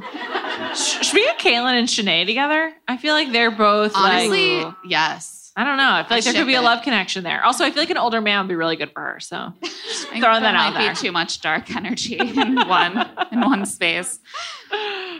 I'm, I also think it's such an interesting thing to say, I'm not going to apologize for it, which in itself concedes that you know you really should you apologize should, yeah. for it. I, I like that he doesn't apologize uh, just because, well, obviously good good T V, but but moreover, he's like, yes, a child is baggage. Like, yeah. What else is there? How else would I interpret this? It's like yeah. he, it's like he's reading a source text and he can't believe everyone else doesn't see it as well. I'm just I'm just saying the facts here. Yeah. And so Doug decides to take it to Emily, and he sits her down and he's like, I need to tell you that someone here referred to Ricky as baggage. And she's like, who? Who? And finally he's like, I'll tell you, it was Kalon. And then we do have a clip. I'm trying to think of, you know, the most ladylike way I can handle it, the most graceful way. Um, the worst reaction in life is always a knee-jerk, angry reaction. Great point. You know, there's... I agree with that to a point, but I want to go out there and rip yeah. his limbs off and beat him with them. I would protect my family till the day I die. I say we just go out there. You want to? Yeah. I want to ask. I want to go off and go crazy because that's how much I love my daughter. I want to go West Virginia, hood rat, backwoods on his ass. I mean, iconic. Line, line of the season. Yeah. That yeah. is why Emily Maynard is a goddamn icon. Yeah. That, that, that speech right there. And the fact that Doug is like, yeah, let's be measured. And she's like, murder. What about murder? I actually feel bad for Doug because I feel like he's really trying to match her energy. Like, she's like, I want to be ladylike about this. And he's like, of course. We don't want to have a knee-jerk reaction. She's like, murder. Dismemberment and then murder. I'm troubled that your first reaction, Doug, wasn't dismemberment, quite frankly. Do you think it's funny that she's like, interprets it as like a, this is an insult to Ricky, not this is an insult to me? Like, she's very focused on like protecting her daughter, but she also should be like, fuck you. Like, this is who I am. Like, I, I, there's nothing wrong with being a mom. Like, I feel like it's just funny to me that she doesn't interpret it at all as like, I'm like, you're, you're judging me. And I'm like, well, I guess that's what it's like to be incredibly beautiful as Emily. Cause she's yeah. just like, this can't be a referendum on me. No, I feel like also what? Emily is savvy and she's like, people will care more about a woman complaining if it's about the children. That's true. I mean, I also think that when you are dating with a child, that is like a big fear, right? Like, what if they don't love my child? They just want me. And then I've like brought that upon my child. I feel like I do really understand that protective instinct coming out. That's just like, he might want me around and the kid right. just like in the basement, you know? Back in the Tower of London. Yeah, um, where all the baggage goes. Counterpoint, in the basement. Though, she subjected her child to being on television. Yeah. So we all make mistakes. um, and so, so Emily heads back out with Doug to confront Kalon about this insult to Ricky. And Doug cues it up for her. He takes the floor. Do you have anything to say for yourself? Yeah. Um, I mean, it's unfortunately came up in a, again with a negative connotation. I mean, it's not baggage. That's part of your life. and it's going to be a big responsibility for, you know, whoever these men you, you happen to end up with. It's a huge blessing. That is my heart and soul. And for anyone to say that that's baggage, well, that's certainly... let me talk. Okay. I love to hear you talk, but not until I'm done. I got that line from you. So for anyone to say that that's baggage does not deserve to be on any date with me. So is there anything you can say to say, no, I didn't say that? No, not at all. Then get the f out.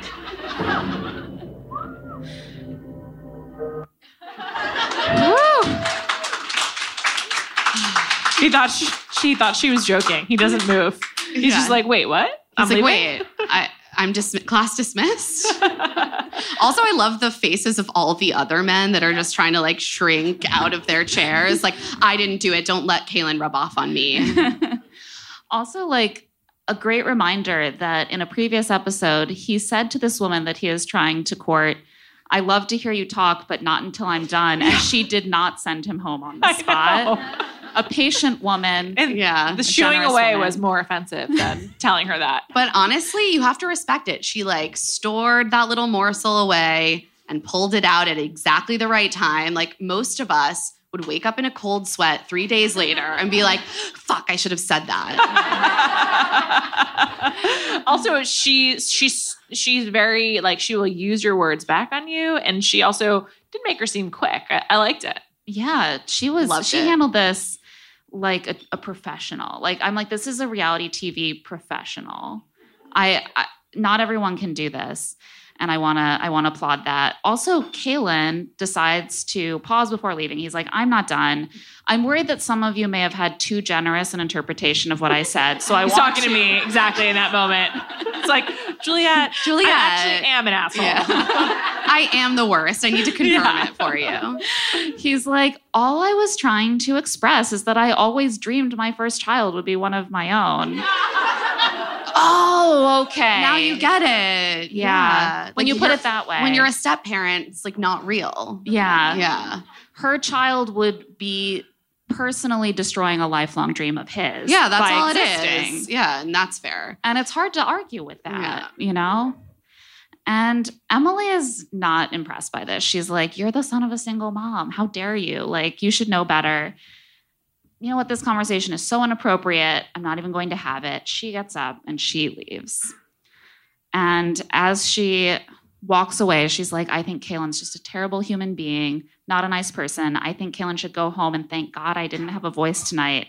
Otherwise, he really would have heard what I thought. I'm like, I don't know. I feel like we heard. Like, we got it. I'm scared. I'm terrified. There, honestly, there's nothing more chilling than someone being... like threatening dismemberment, but at a very like calm tone. Oh, definitely. I've had I've had like superiors like yell at me and be and very very calmly like say like outrageous things, but they're so calm that it must be true. It's like, well, yeah, right. Of course, yeah, I did fuck up. You're right. In my calm and considered opinion, yeah. you should be ripped limb from limb for what you did. In his exit limo of shame, Kalon takes one more crack at this, and he's like, listen, I did say it. I absolutely meant it. Unfortunately, it was taken out of context. And that context, of course, is that he's a really nice guy. And also he has a mother and a grandmother. He's like, as the son of mothers, I'm a stand-up guy. So yeah. you all understand what I was saying. Yeah. Once you're a nice guy, you can basically do or say anything. If you know a woman, you can just be like, you know, as someone who's spoken to a woman one yeah. time, of course I'm a nice guy. Yeah. I'm amazing. Now that I have a son, I actually live in fear of finding out that I've been used in this way. As, of him being like one day doing a press conference and being like, as someone who has a mother, I can just tell you I'm a good guy. I would never mistreat a woman in the way that I was documented on video doing. My mother, Claire Fallon... will vouch for me. No, Claire's I will running not. away. And after this, Emily is demoralized. She's like, how did I let a guy this terrible slip through the cracks this whole time? And I have to ask the same question because it seems like she didn't even like him very much. And that she did She's not. Been storing away like the slights too. She's been waiting for it like a, like a chipmunk with acorns or whatever. Yeah. Exactly. Did you really think that you were going to marry the guy that you were keeping a dossier of his yeah, dickish like remarks? The times that he's um, insulted you. I don't think so. But she's also like, I'm really upset with the guys. No one said anything except for Doug. Justice for Doug. Doug gets completely memory holed like yeah. right away. The problem is Emily actually means to say, none of the guys I actually like yeah. said anything. I also find Doug very uh, forgettable. Like, I forgot he was in this episode. So, and I just watched it this morning. So I don't blame her. I, poor Doug. Truly. I hope he's in your epilogue. I'd love to know what he's up to now. You know what? We forgot. Yeah. So sorry, Doug. Um, but she sits down with the men and she's like, I'm really bummed. I'm really disappointed. You didn't bring this to me sooner. And Arie's like, I just, I, listen, I knew you would get there. And I'm just so glad you have an intuition that is strong enough to sort that out. An intuition in a dog shape. I know. Does he know what in- intuition is? It might like, be the same like, as jaunt to him, A K A yeah. undefined. He's like, I don't know. It's like a man named Doug. Intuition.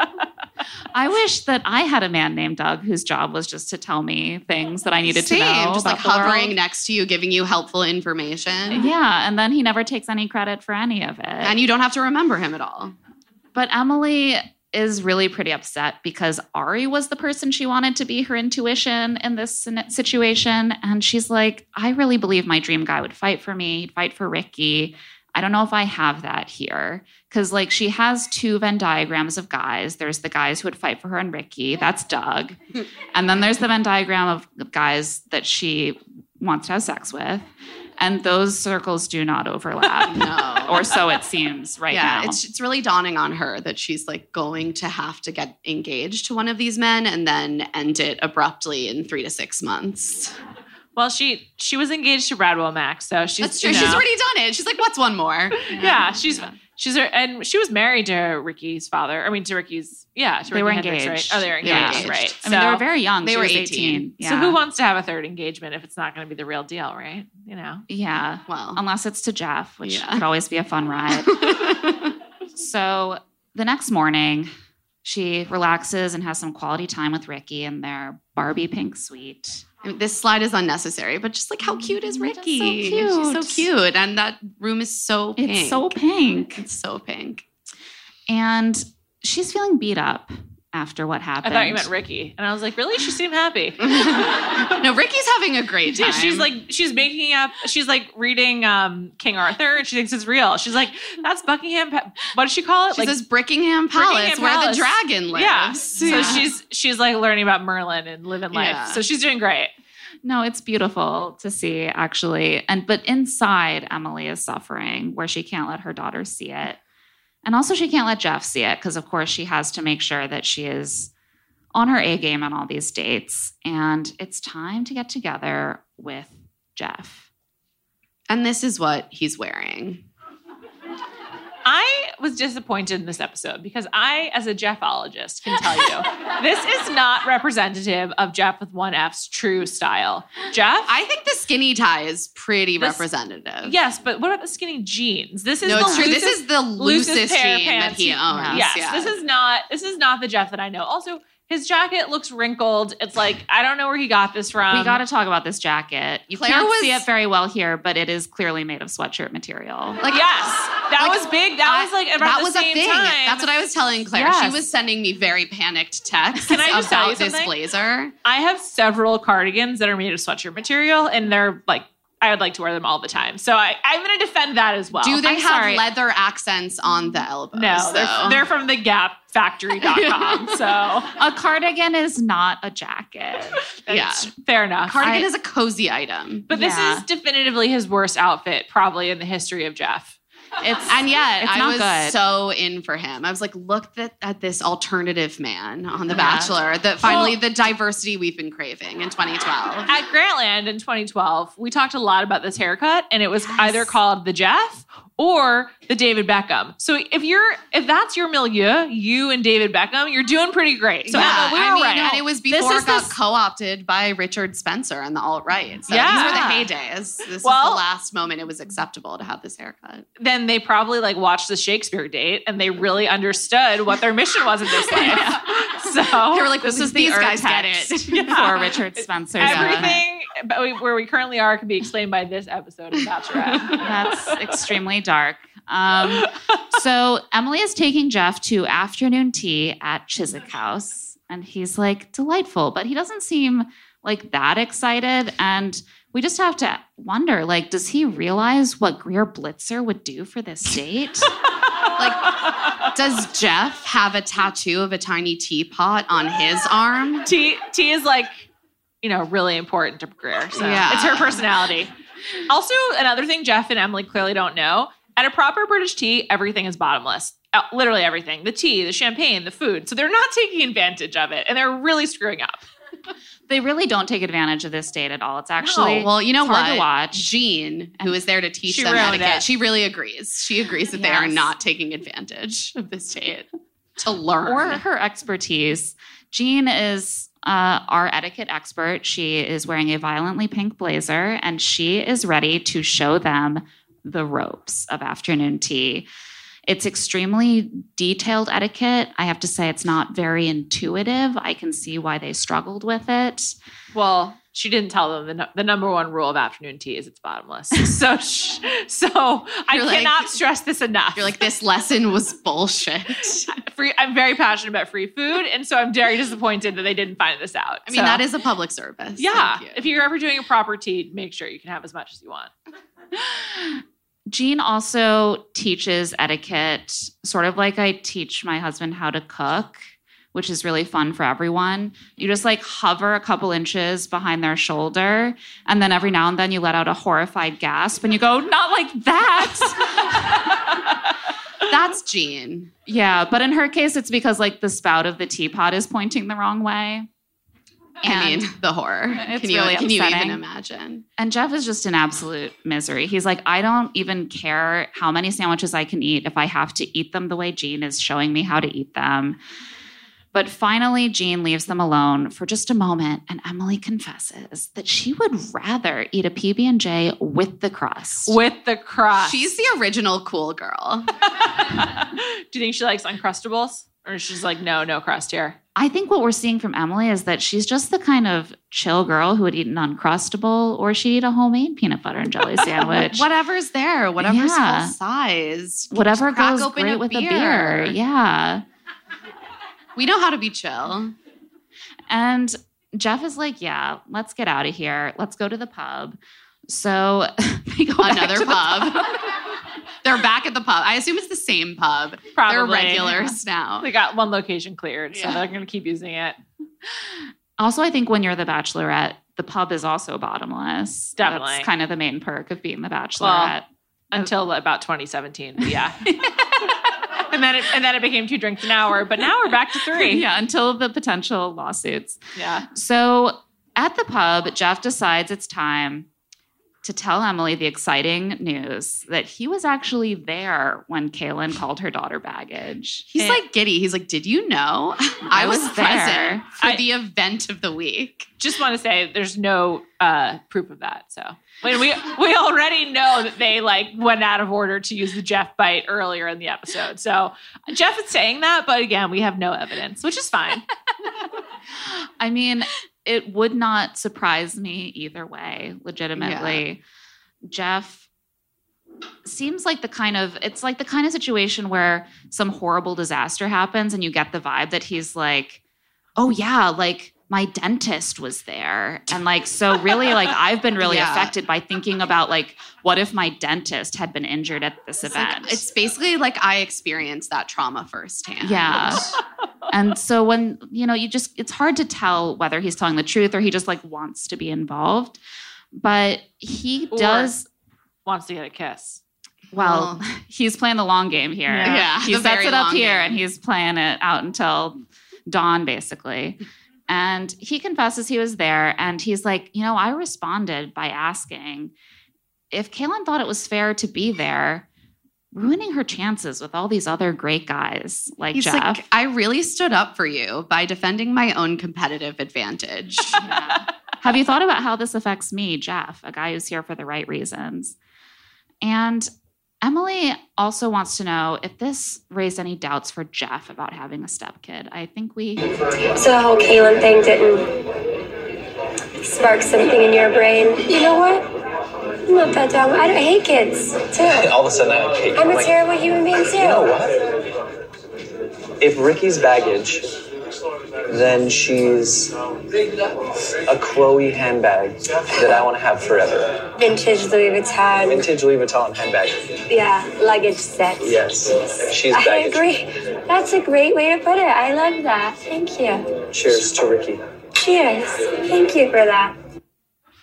There is a positive connotation you can call a kid baggage in. I, this man knows brands. He was like, I'm going for Chloe. I was going to say, I don't think Chloe was had the same market penetration in twenty twelve. I no, mean, he he knew. He's like, he probably was really passionate about the twenty twenty-three Met Gala because it was a lot. It was a lot of Chloe. So I'm ha- I'm just really happy for him. Uh, I was impressed by that. I was uh, as I was walking over here from the subway, I saw someone, uh, just a regular person, uh, rolling with a Rimowa luggage, like Rimowa oh. uh, suitcase, and I was like, oh, it's just like Ricky, really like lu- luxury yeah, luggage. Look, look at that beautiful baggage. Yeah, I was like, that's really expensive. So yeah, you'd want to keep that forever. Yeah. But after this, as reassured as Emily is, she's like, I still don't know whether he's, like, attracted to me, which seems important. It's week five. Yeah, so they've got to sort that out. And this guy wins, and she's like, does he even like me? It's yeah. unclear. I think he wins because of the way he talks about Ricky, honestly. I think because of this, because he brings it up. He doesn't avoid it. He has this wonderful Chloe comparison, which she, which totally goes over her head. She's just like, uh, Louis Vuitton. Uh, and I think that like this actually like this begins this, Jeff's journey to I agree. stardom. And also she's attracted to him, which yes, she's unlike con- Doug. She's confused by him. So she's like, I, I want to know more. And we're all confused by Jeff. So we all want to know like, more. This guy seems non-threatening and I love that. It's probably true after Brad, who I think seems incredibly threatening. You're like, oh, yeah. this seems very She's safe. Like, I'm a good. little less one, square-jawed this time. The one strong memory I have from that season is after on After the Final Rose when she basically was like, Brad has an anger problem. Yeah, uh, you think, Emily? Yeah. yeah, dark. So um, she went a different direction. Uh, and now she has to figure out if he does want to kiss her. So they change into their evening wear. She's got her opaque black tights on. And love wa- tights. I know. I was like, oh. Jealous. Yeah. I was like always, wearing them right now. always wearing them in twenty twelve. And they walk through the streets to the London Eye for dessert, which is like a giant Ferris wheel. But the sh- this, the uh, seats are like these egg-shaped bubbles that you sit in. And just hang out in there. Have a dessert. Replicated so, in Las Vegas as seen on Bravo, many a show. They, there's like been a few Housewives trips where they like go and go in those. The so. Vegas the, Eye. The Vegas yeah. Eye. And also I think on Ladies of London, which is great. Watch it on, on Peacock if you haven't. I I love Ladies of London. It's great. great show. Great show. I mean, it is the, it is the kind of tourist attraction that you're just kind of like, this doesn't feel very like specific to London. It definitely feels like it could be in Vegas. Yeah, I mean, there's no reason to do that. I, I would prefer like them going back to the Tower of London or something like that. I thought you were gonna be like back to the pub. It's time. It's or time like again. Go to like Harrods, rent it out, and just like do like a shopping date or something. Yeah. But in Harrods, it might be difficult to really get such a great shot of these parfaits. Yeah. Which sit untouched throughout yeah. their entire date. It's very distracting because they're so vertical. They're so vertical. And it would be so obvious if even a single spoon touched either one of them. It's like they really want you to notice that they're not eating the parfaits at this point.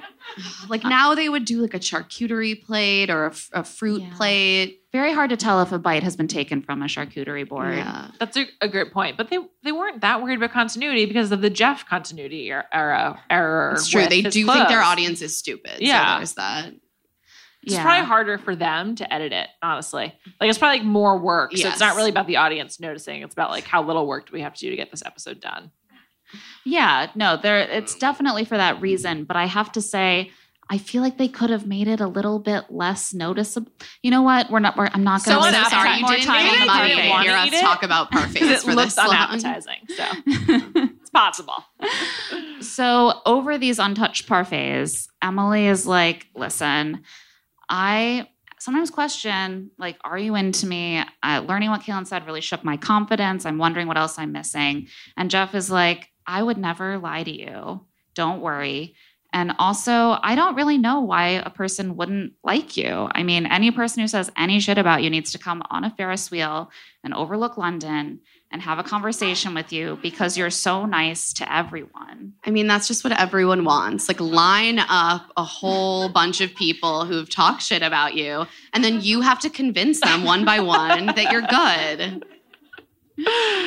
Also, like, she basically was like, "Are you into me?" And he was like, "I can't think of a reason why I wouldn't be." He's like, the, the world is into you.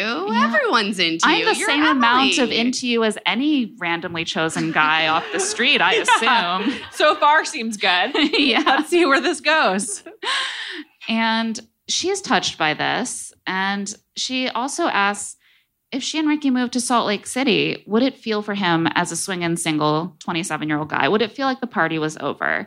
And Jeff is like, "No, it would just be beginning. Dance parties all night." It really gives you insight into what Jeff thinks parenting is. He's like, yeah. you go, you do whatever all day. You come back. Ricky and I are having a dance party. You go, yeah. you do sleeping or something. You wake up, Ricky and I are still having a dance party. It's like, mostly fun it's stuff. Life. It's mostly dance parties. He's like casting himself as the babysitter, not the husband and yes, father. Yes, correct. He's like, I'll yeah. be the nanny. He's and like, this is the level of you. Parenting that I'm comfortable with. Can you imagine co-parenting someone who it's like an hour past bedtime and you're like, he's still having a dance party? I cannot get him to turn on the bath. And Emily's like, well, at least he doesn't seem actively horrified by the thought of parenthood. So this is great. Like, we're doing so well. This date's going amazing. She offers him the rose. They look out at London through the windows of the London Eye. And Jeff, in an in the moment, is like, there's not a more perfect place to share our first kiss. And at that very moment, the ride comes to an end. He has failed to make a move. Like, get it together, Jeff. But he was just waiting to prepare the perfect line, which he then deploys as they stand by the water afterward, which is that he, quote, would definitely be really bummed if he didn't get to kiss her. That is the magic of Jeff with one F, you know? That's a winning line when it comes from Jeff with one F. I know. It's it works. She's like, oh, you'd be really bummed. Okay. Yeah. Then we'd better make out. And is it possible do. She's never met someone like from the western part of America before this show? I think that's a big part yeah, of it. Yeah, I think I, that I think yeah. I, I think feel like she's right. very charmed by this like laid back guy. Like, he's vibe. Laid back, yeah. he's not too aggressive. Yeah. All these other men are like winking at me and trying to make yeah. out with me while I'm comatose. Like yeah. this guy's an the, improvement. He's got this like straight edge, like Mormon hipster vibe that surely she's not encountering a lot in Charlotte. He definitely introduced the Mormon hipster to me way before TikTok. So yeah. It was it was a new archetype, honestly. Yeah, this show just really ugh. Ahead of the curve. So much, yeah. Absolutely. And with that, it is time for the cocktail party. And Sean gives us a little vibe check. He's like, they're actually, I'm going to report a vibe shift. The vibe going into tonight's rose ceremony is serious. I didn't know we were doing vibe checks in twenty twelve. But Sean was all Sean's, over it. Yeah, that's why yeah. he's the Bachelor. Yeah. And, I mean, he's not feeling serious. He's like, I'm one of two people who was not present at the group date. He's to off tell the Emily hook. Sooner. Yes. Yeah. Sean and Jeff just spend this entire cocktail party doing a victory lap, looking at every man and being like, I would have done it better than yep. you. Yeah. You guys need to do better. Do better, yeah, Arie. Do, please. You can't prove that I wouldn't have done better. I didn't, I wasn't there. We also can't prove that you were there, Jeff. So there's that too. Emily comes in in a one-sleeved royal blue gown with a bejeweled cuff. It's very like Kate Middleton. She looked phenomenal, in my opinion. Maybe not a cool style, but she looked great. She crushed it. She always I mean, looks great. So did Kate Middleton. Yeah, always. Exactly. Yeah. And she's like, I was shown a huge lack of respect this week. I lost a lot of confidence in myself, but I hope and have faith that you don't share Kalon's views. And now I'm going to grill each of you about whether and to what degree you share Kalon's views. And these men have not prepared at all for this conversation. Like, you, you think they would, they see would know and see this coming, but no. They do not. She sits down with Travis and she's like, so Travis, what would you do if someone talked badly about your girl? And he's like, you know, you step up to the plate. I'd say, you know, I hope you're not talking about, you know, Emily. It's really inspiring a lot of confidence, Travis. He's like, I hope you're not talking about Emily, because if you were, I might have to, like, do something about it. And I don't want it. to. I really don't. I'm trying to catch up on my Shakespeare that they didn't teach me in high school. His answer is basically sports. Yeah. Baseball metaphor. I would do, yes, baseball metaphor. And then she sits down with Arie, a front runner who is about to experience his first bad experience ever. Ever. Charmed life until this very moment. Yeah. yeah. And it shakes him to his core. His very core. He's like, I don't like this whole adversity thing. It's not for me. She tells Arie she can fight her own battles. And he's like, that was clear. And he's like, good, you don't need me. I'm yeah. off the hook again. He's like, this is going great. And she's like, no, Arie, there's more in this sentence. She's, I'm not done. Yeah, she's like, I feel like you, of all people, I feel really close to you. And he's like, great, I'm glad. Oh my God, nailing this. This is going so well. And then she's like, I also just want my husband to have my back. And I felt like in that moment I was by myself. And he's like, oh no. This conflict is not what I thought was happening. He goes back to all the men and he's just like, guys, I had my first bad conversation ever. I want to redo it. Do you get to redo it when that happens? Can you make her How forget? How do you move on? How do yeah. you move on? Yeah. I've watched three movies in my life. You rewind them. Yeah. And Jeff helps out by piping up and being like, I would have done better than you did. That's for sure. Thanks, Jeff. Thanks, Jeff. So helpful. He's like, I just respect Emily as a person is the thing. So I would yeah. have warned her because, you know, she deserves to know about snakes in the grass. And Arie's like, amazing. Thank you. And Ryan has another strategy for the night. He has come equipped with a distracting activity to do with Emily. Uh, I had that last scene and I think we killed it. Uh, you know, but I think I have a little bit more of, uh, I've got one more performance left in me. Leonardo DiCaprio, get your heart out, buddy. But soft, what light through yonder window breaks? Is it the east? And Juliet is the sun. Arise, fair sun, and kill the envious moon, who is already sick and pale with grief. All right, so basically, it says that everything here is so beautiful, but yet you are far more beautiful than everything around us. And um, I'm super excited to be here with you tonight. Thank you. Why didn't Shakespeare just say that? Sh- she's so far away from him. Just like, like she's she wants the highest to be. Stairs ever. She's like, thank God. Great, do your little Shakespeare down there. And he's like, I basically have a master's degree in English now. What a close reading. It's, I'm gonna, it's C work for me. Um, so Sean, in his time with Emily, reassures her, reassures her, there's good guys here still. I'm one of them. I would have done the right thing. And she says she believes that if he'd been there, he would have stood up and said something. I think, I I mean, I kind of believe it, but there's just no way to know. I definitely do not believe it. That's not the Sean that I know. I mean, he gave he gave the speech, sure, on the soapbox, but um, at no other point in Sean's public life did he really, like, relish standing up for someone? I mean, t- just thinking about the sparkle, you know, of next That's when true. He's the bachelor. Yeah. He's, so. he, he only enters conflict under duress. Yeah, so only yeah. when forced to. Yeah.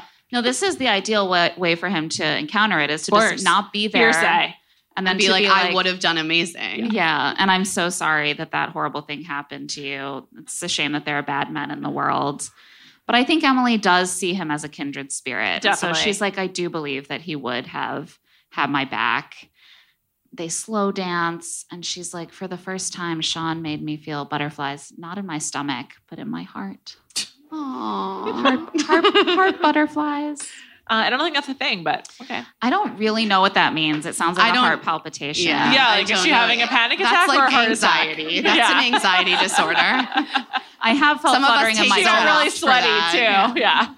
I felt fluttering in my chest and it was not a pleasant feeling. Yeah. It was like, she I'm dying. Reflux. And now it's time for the rose ceremony. Chris Harrison reappears. Looks out. He looks out on a sea of men in suits. Here are two of them. we need to observe a few things. First, Sean's tie could eat ten of Jeff's ties. I, I want to posit this is a tie from when he was in college because he went to Kansas State and this is their colors. Oh, my gosh. And I think this is probably like what he had to wear oh, you're so on the way to right. a game See? or like some like formal something or whatever like that. But this also, it's really wide, so it's clearly old. It's like really it's wide. It's very wide. It's like, it's like a clown tie. Purple. But I feel like in... I feel like in this sort of like this particular universe, the wide tie doesn't go away. Like it's very like mm. pre-Super Bowl panel discussion yeah. outfit. So all roads lead back to football. The men of the always, Bachelor, the always on the Bachelor, yeah. except for Jeff, who's like going to a wedding in Bushwick. He's having dinner at Roberta's and then going to the exactly. wedding. Yeah. Not often you see those. And two that's why I was into side. Jeff with one F in twenty twelve. Yeah. I, I mean. When you do show some flair, when it's yeah, like you're it not, stands out. Yeah, he's. I have to say, he's he looks, trying something. He looks cool because he's standing out, not because he is cool, but he's trying something. One hundred percent. I have another podcast called Jam Session. We talk a lot about celebrities, and right now we've been admired. We've been deep in this debate about can you name a cool celebrity man, and it's very hard. Celebrity oh, yeah. specifically, there's not a lot, and I feel like Jeff would get a lot of points in our cool celebrity man ranking. For just like doing his own thing and just being like, you guys are all on one show and I'm on another. And he's and, like, like I'm gonna it. pull out that gingham shirt right gingham now. Shirt, I'm a risk tie. Taker. Also, what's the like trim on his pocket? Like, what's going on there? Is I that think a pocket that's square? Got to be a pocket square. Well, it's a really bad one, but but once again, he's doing his own thing. He's trying stuff, uh, and with that, Emily hands out the roses. The roses go to Doug, Ryan, Chris, John, Wolf, Wolfner, Travis, and Arie. Jeff and Sean already have roses, so going home is Alejandro. The one man who knew who Shakespeare was. Yeah, that did not work in his favor. R I P Alejandro. He's a mushroom farmer, and he has barely spoken this episode, it. but now he gets to speak in order to be like, this hurts so badly. I don't wish it upon anybody. I'm ready to find love. I'm like, Alejandro, you're twenty-four. You're going to be okay. I totally promise, sweetie. And he's had like three conversations with Emily, it seems yeah. like. In episode four, I guess he didn't get on a date at all. And he no, was like, so I can't believe this is happening. That should have been a tell. But that brings us to the end of the episode. And we end with a credit sequence from Ryan, of course. I mean, yeah. This is like two thousand twelve already. Totally. I thought we should modernize this and redo it. Oh, yeah. You know what I mean? I hope so. This is the way I thought Romeo should say stuff. You know, it's like, hey, girl. Hey, girl. Hola. How you doing? I mean, I know you're dead and everything, but you're looking pretty good. Yeah? Yeah, you know, like, death's trying to keep you from me. I'm going to kill myself and everything. I sure as hell hope you're worth it. That was the most romantic thing I've ever heard you say.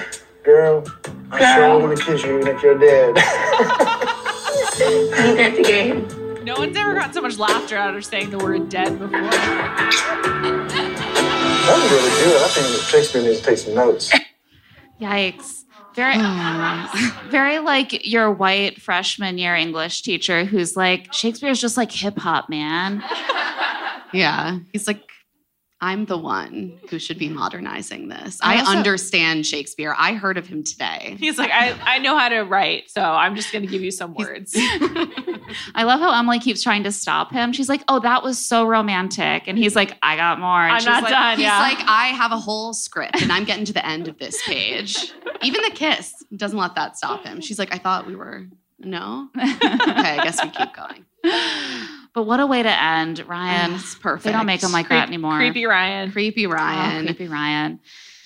And this is the end of the episode, of course. So this is when we typically do love to see it, hate to see it. Um, but we thought we would try to do it with the audience. Um, because we're actually staring at live human beings instead of little Zoom squares of death. Yeah. It's so amazing. You all are so corporeal. So we were going to uh, try to... Uh, take a couple take volunteers, volunteers yeah. to offer one love to see it moment and one hate to see it from the episode. So raise your hand if you have a love to see it and hate to see it. And we'll get you a we'll mic. We'll get you a mic. Oh, back okay. there. Hello. Hi. Um, Hi. my love to see it was loving to like see why Arie was chosen as the bachelor, because I had no idea. And he was so funny playing a woman. It was so great to see. I was like, oh my God, this is who should have been on that date with Lauren walking around Europe, because that was so boring. Um, and I think my hate to see it was that like finger gun, like you got this, that Ryan did. Yeah, and ban I, the finger gun. Yeah, I went on to watch the rest of the season because what else am I going to do on a Thursday? And I was so happy the way he left. It was so, it was, it yeah, highly incredible. Recommend. He really shows his ass. Yeah. yeah. Um, oh, sorry, what was your name? Sorry, my name is Kelly and I live in Fort Greene. Oh, thank you, Kelly. Thank you, Kelly. Okay, do we have another volunteer? Up here. Here, shake mine. Yeah. I'll just. Um. So I think the love to see it is always going to be Emily bodying these men. And like she, I mean, it, like she is, she's the fucking goat. She really, truly knows how to speak her fucking piece, which was like, and I think the hate to see it is, I would say these men not being able to give Emily the validation that she needs, that this was fucking bullshit and this is something. And like they all just kind of like skirted away from the topic a bit. And I think that was just like feeling it now versus eleven years ago is like, oh, right. Yeah, yeah, this is. Not and that's why it's lucky so that Emily didn't have to marry any of them in yeah. the end. So sorry, what, what was your name? Sarah. Sarah. Sarah thank, thank you. you so okay, much. One more. Hi. Uh, so oh. my love to see it is probably the like Yellow Jackets-esque female rage Emily was really giving with the wanting to dismember uh, Kalon. Oh, uh, and yes. my hate to see it would probably be. Um, The lack of articulation with any of the men talking about almost anything. You're like, no one is enunciating. N M D, no one's home. It was all about grunting back then. Yeah. I'm sorry, think, what, what was your name? Oh, I'm Lauren, and I live in East Harlem. Oh, thank you, Lauren. Thanks, Lauren. I think we can be pretty certain that Emily would probably die outside in the snow if she were on the in Yellow Jackets, but... Just clearly, but a she ja- brought the she's, energy, and that's clearly what a jockey. Don't you think? she's oh, she is such a jockey. She's a jockey. Yeah. I mean, as a jockey myself, I, just in the sense that I would be useless and die, um, I, I sympathize. Um, and we're also going to rate this episode out of ten jewel tone scarves. Yeah, we do a rating. Every episode, we are each going to give our rating, and then we're going to try to do it with all of you via applause. So, Juliet, you want to kick us off? How many jewel tone scarves are you giving this one? I'm going to go six and a half. I feel like it was really solid Emily, not enough Jeff, and too too much Sean Lowe for me, for my liking. I'm very anti-Sean. Wow. I'm sorry. I think it's the, the lowest rating our yeah. guest has given this I'm episode. A really notoriously tough, tough grader. You are. Oh, I yeah. love I love that. I'm sorry. I demand excellence. Well, I, I what can I say? It. I really, I really respect it. I think yeah. I'm a sucker. Yeah. No, I, I mean, coming into this after watching so many recent seasons that left me defeated and, and depressed, cold I was and like, dead inside. This is an eight point five. Wow. Like, okay. I had fun the whole time. Lots of comedy, lots of all-stars. M- most of the comedy is pretty problematic, so I can't say it's a ten. But, um, you know, I had a really great time. How often do I say that these days? Exactly. Usually you're just, like, watching Zach Shallcross. Yeah, and I'm like, I did it. And you're dissociating. Where's my prize? So, yeah, for me, this was like an eight point five, maybe a nine. I just wow. think it's an iconic episode. I...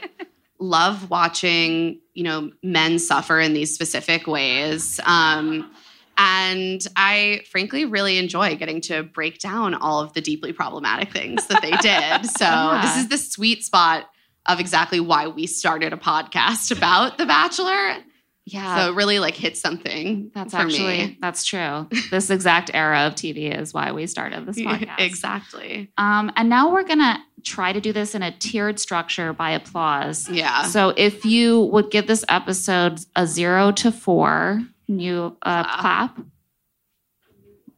No, everyone loved this episode. This okay, is great. Okay. Okay. If you uh, would give this between a five and a seven, clap. Okay. Okay, yeah, solid. Eight to ten. Okay, yeah. Strong showing yeah. for this episode. Yeah, that feels yeah. right. We appreciate a more critical take, though, because well, it's important to have standards. Yeah. Thanks, yeah. I mean, I, I liked it. I just, I, I don't even know yeah. what a ten, I mean, a ten is... Is uh maybe Ari- it hasn't happened yet. No, a ten is Arie dumping Becca Kufrin. Just the cin- the cinematic quality. Yeah. I mean, there's never been a split screen before or since. Yeah. And yeah. he's so uncomfortable. I mean, that was I don't think the show one have, of the most can compelling. Ever come back from. I'll that. never Un- forget it. Until yeah. I saw Ariana Maddox eviscerating Tom yeah. Sandoval, I you know yeah. I hadn't seen anything so compelling since that. So. Fair but enough. Let's let's actually do a little check-in on some of our main players here. But As, not Doug. But not, not Doug. Because I'm we so forgot about Doug. We forgot. I can't really remember Doug. Doug. No, sorry to bring him up. I thought Doug, Doug sorry. So sorry to this man. Doug, as my intuition, was supposed to tell me to remember Doug. And I guess he forgot. He's really laying down on the job. But as you all know, Jeff and Emily did get engaged. It didn't last long, yeah. but they did get engaged. Look at that tie. It's just like a piece of yarn. He's like, it's I'm pulling out there. my extra, extra, extra skinny tie for this special occasion. For as special as Emily is, this is one of the least special finale locations in the history of this show. This is like yeah, a wooden just, platform. They got a bunch of potted plants from like the Home Depot. It's like...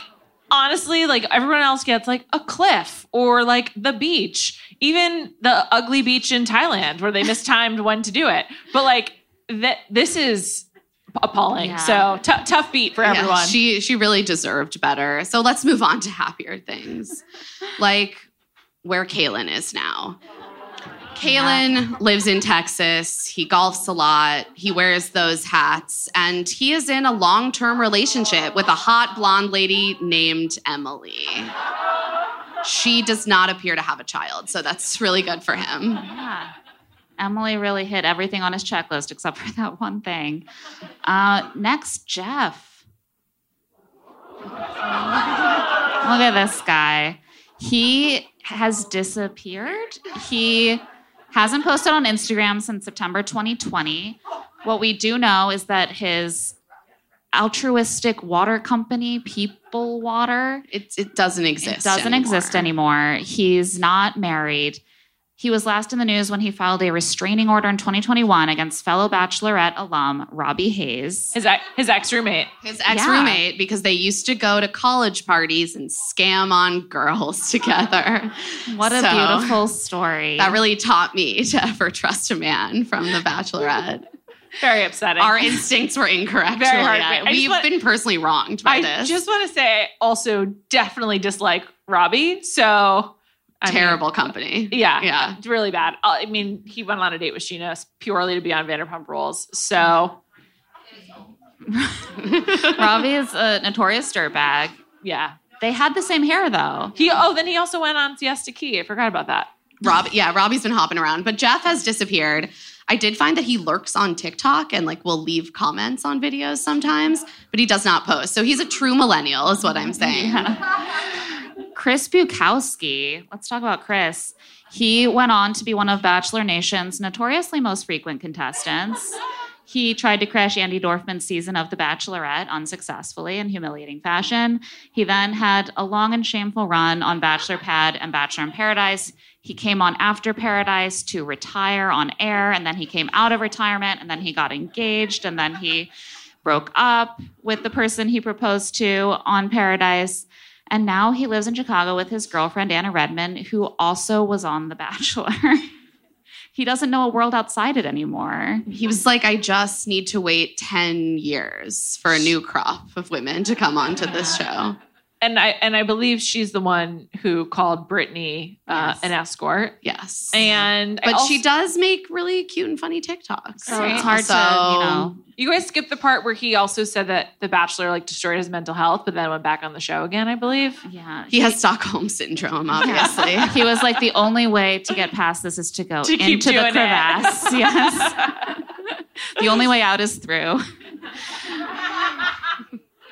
Arie took a five-year break from the Bachelor franchise and then returned as the titular Bachelor in twenty seventeen for the show's twenty-second season. It did have that issue where a lot of the people who by that point were watching The Bachelor had no idea who he was. They were like, who is this gray-haired man? He's so elderly. And he picked Becca Kufrin, of course, but before the show broke up, or before the show aired, he broke up with her in a mesmerizing real-time special. And he went back to his number two, Lauren Burnham. They got married in twenty nineteen. They are still married with three children. Nothing makes me feel older than this picture and the age of their children. I'm just like, how has the time passed? I just want to note, I am I was never an Arie fan, but he was actually pretty great on Traders. And uh, the way that it... That's the way that it ended, he was on Traders. I did not watch. Was quite, um, was like quite lovely. Yeah, he was, he's like, actually, this is someone who ended up in the right life. This is like, yeah. Of all the timelines, he's in the right one. And I, I'm happy for him. He He's still not allowed in Minnesota, though. Like, you can't have everything. Yeah. And, but like, also, Lauren looks so much like Emily in this picture. Except with, yeah, she's like Emily, but younger and with less personality. The degree I'm about to, to say which, she's, she's mute, so. Um, yeah. The degree to which a lot boring. Of these men ended up with women who are like exactly like Emily, except for one or two specific things, is very revealing. Yeah. um, Sean, for oh, example. Sean. Sean. Sean, of course, our golden boy, was chosen as the next Bachelor directly following Emily's season of Bachelorette. His season, season seventeen, aired in early twenty thirteen, and he picked Seattle vegan Catherine Giudice, and they are still married. They live in Dallas with their three beautiful children, and Sean remains the only Bachelor to ever marry the woman he originally chose as his final one. You'd rather so. be the runner-up at this point. Yeah. Also amazing because they didn't speak until week six. So, great job. Very short courtship, but it worked out. I think she used to send him little notes, is my understanding. Yeah. Yeah, they yeah. claim. They, they had a... They...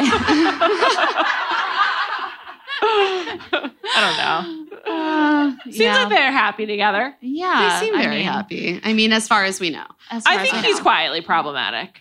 Yeah. Oh, no, one hundred percent. Well, that's...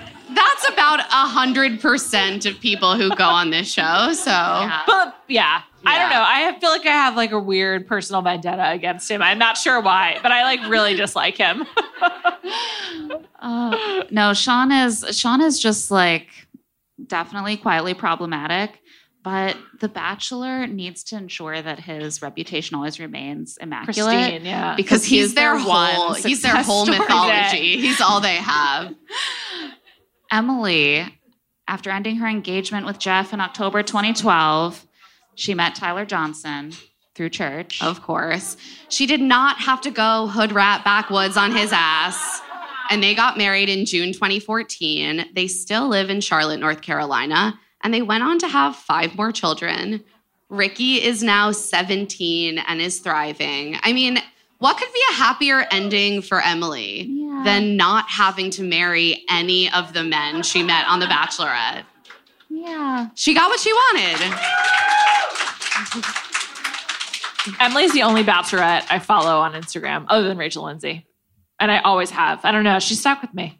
Yeah. She's, she, yeah. She's, she's impactful. She sticks she's with you. impactful. Yeah. Yeah. And we're just so happy to see that, that she's thriving in her life after what she went through in this episode. And we're going to end with one final game, just to really put a cherry. Yeah, change things up, end on a high note. Okay. Okay, this first one is for you. Okay, I'm ready. Juliet. So we've got Sean, Sean Lowe, Arie, and Arie, Jeff. I, I actually feel like... Jeff. I feel like I, yeah, I, I have an already. idea. Okay. Of... Um, I'm going to kill Sean Lowe. Yeah. Yeah, we we saw that coming. I'm going to marry Arie. Seems like a, a nice partner. And fuck Jeff. Yes. Make those twenty twelve fantasies come true. Do yeah, it for it us. Seems like it might be the only thing he's interested in, yeah, too. So yeah. might Honestly, work out. Perfect. Yeah, Jeff never gets picked for marriage, I have to say, in my experience. Yeah, three for I think that Arie seems definitively like the best husband of these three. I, I Based I, on adult Arie, the evidence we have now in twenty twenty-three. This one is for Emma. Chris Harrison's jewel tone scarf, all of the men's bootcut jeans, Jeff's sweatshirt blazer. This is a hard one. Um... I think I would have to enter into a loveless marriage with the bootcut jeans. They seem steady, unobtrusive. They would fade into the background. They wouldn't cause me any harm. I, of course, would have one crazy night with Jeff's blazer. I mean, there are leather accents. You get a little kinky. And he wouldn't have to stick around that long. And then finally, as with any garment that has touched Chris Harrison, I will have to brutally murder the jewel tone scarf. Yeah, I think that's fair. Claire, this last one's for you. We have Speaker's Corner, the Shakespeare performance, or an afternoon tea tutorial with Jean. Yeah, well, I know exactly what I'm going to do.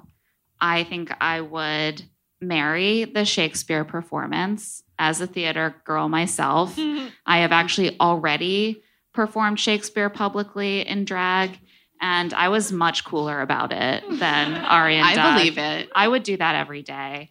Uh, I would fuck the afternoon tea tutorial. I think Jean has a lot of knowledge to impart. Yeah, she'd be like, a, li- a little to the left, things. Claire. No, a little more forceful. It would be instructive yeah. on many levels.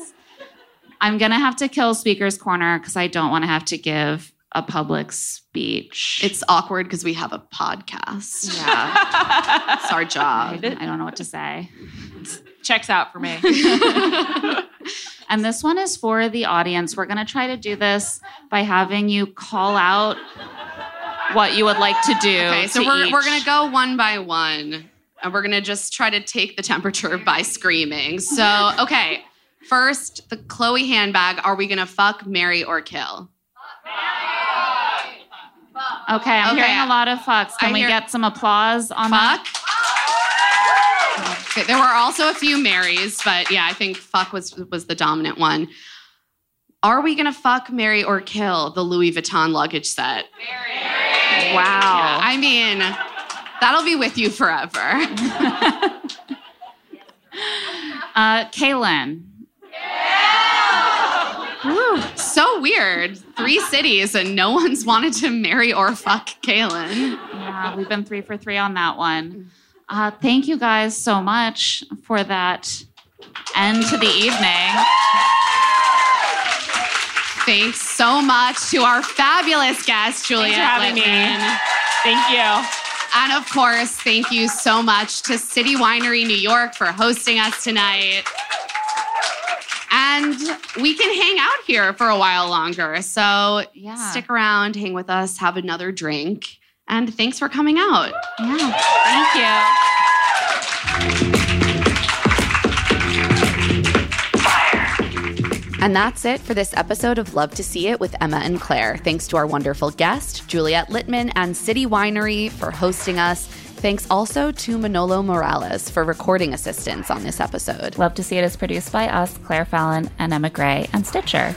This episode was edited by Talon Stradley. Our theme music is by Tamar Haviv, and our art is by Celine Chang. Josephine Martirana is our executive producer. If you like our show, please remember to do all the things you would do to support a show you love. Follow us, rate us five stars, leave a review, and of course, spread the word to all of your friends about our show. If you want to get in touch, you can email us at claire and emma pod at gmail dot com. You can also find us on Twitter and TikTok at Love to See It Pod and Instagram at claire and emma pod. And you can find our newsletter, Rich Text, on Substack at claire and emma dot substack dot com. I'm also on Twitter and Instagram at Claire E. Fallon. And I'm at Emma Lady Rose. We'll be back next week with Charity's Hometowns.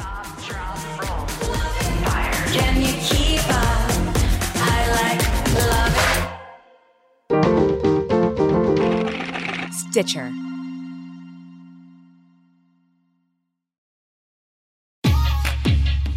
NetCredit is here to say yes to a personal loan or line of credit when other lenders say no.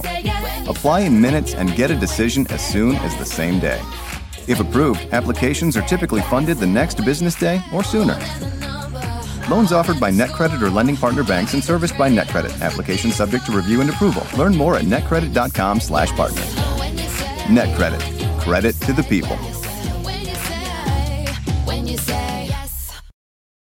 Whether you're making the same breakfast that you have every day or baking a cake for an extra special day, eggs are a staple in our diets. Eggland's Best eggs are nutritionally superior to ordinary eggs, containing more vitamins and twenty-five percent less saturated fat. Not only are they better for you, but Eggland's Best eggs taste better too. There's a reason that they're America's number one eggs. Visit egglands best dot com for additional information and delicious recipes.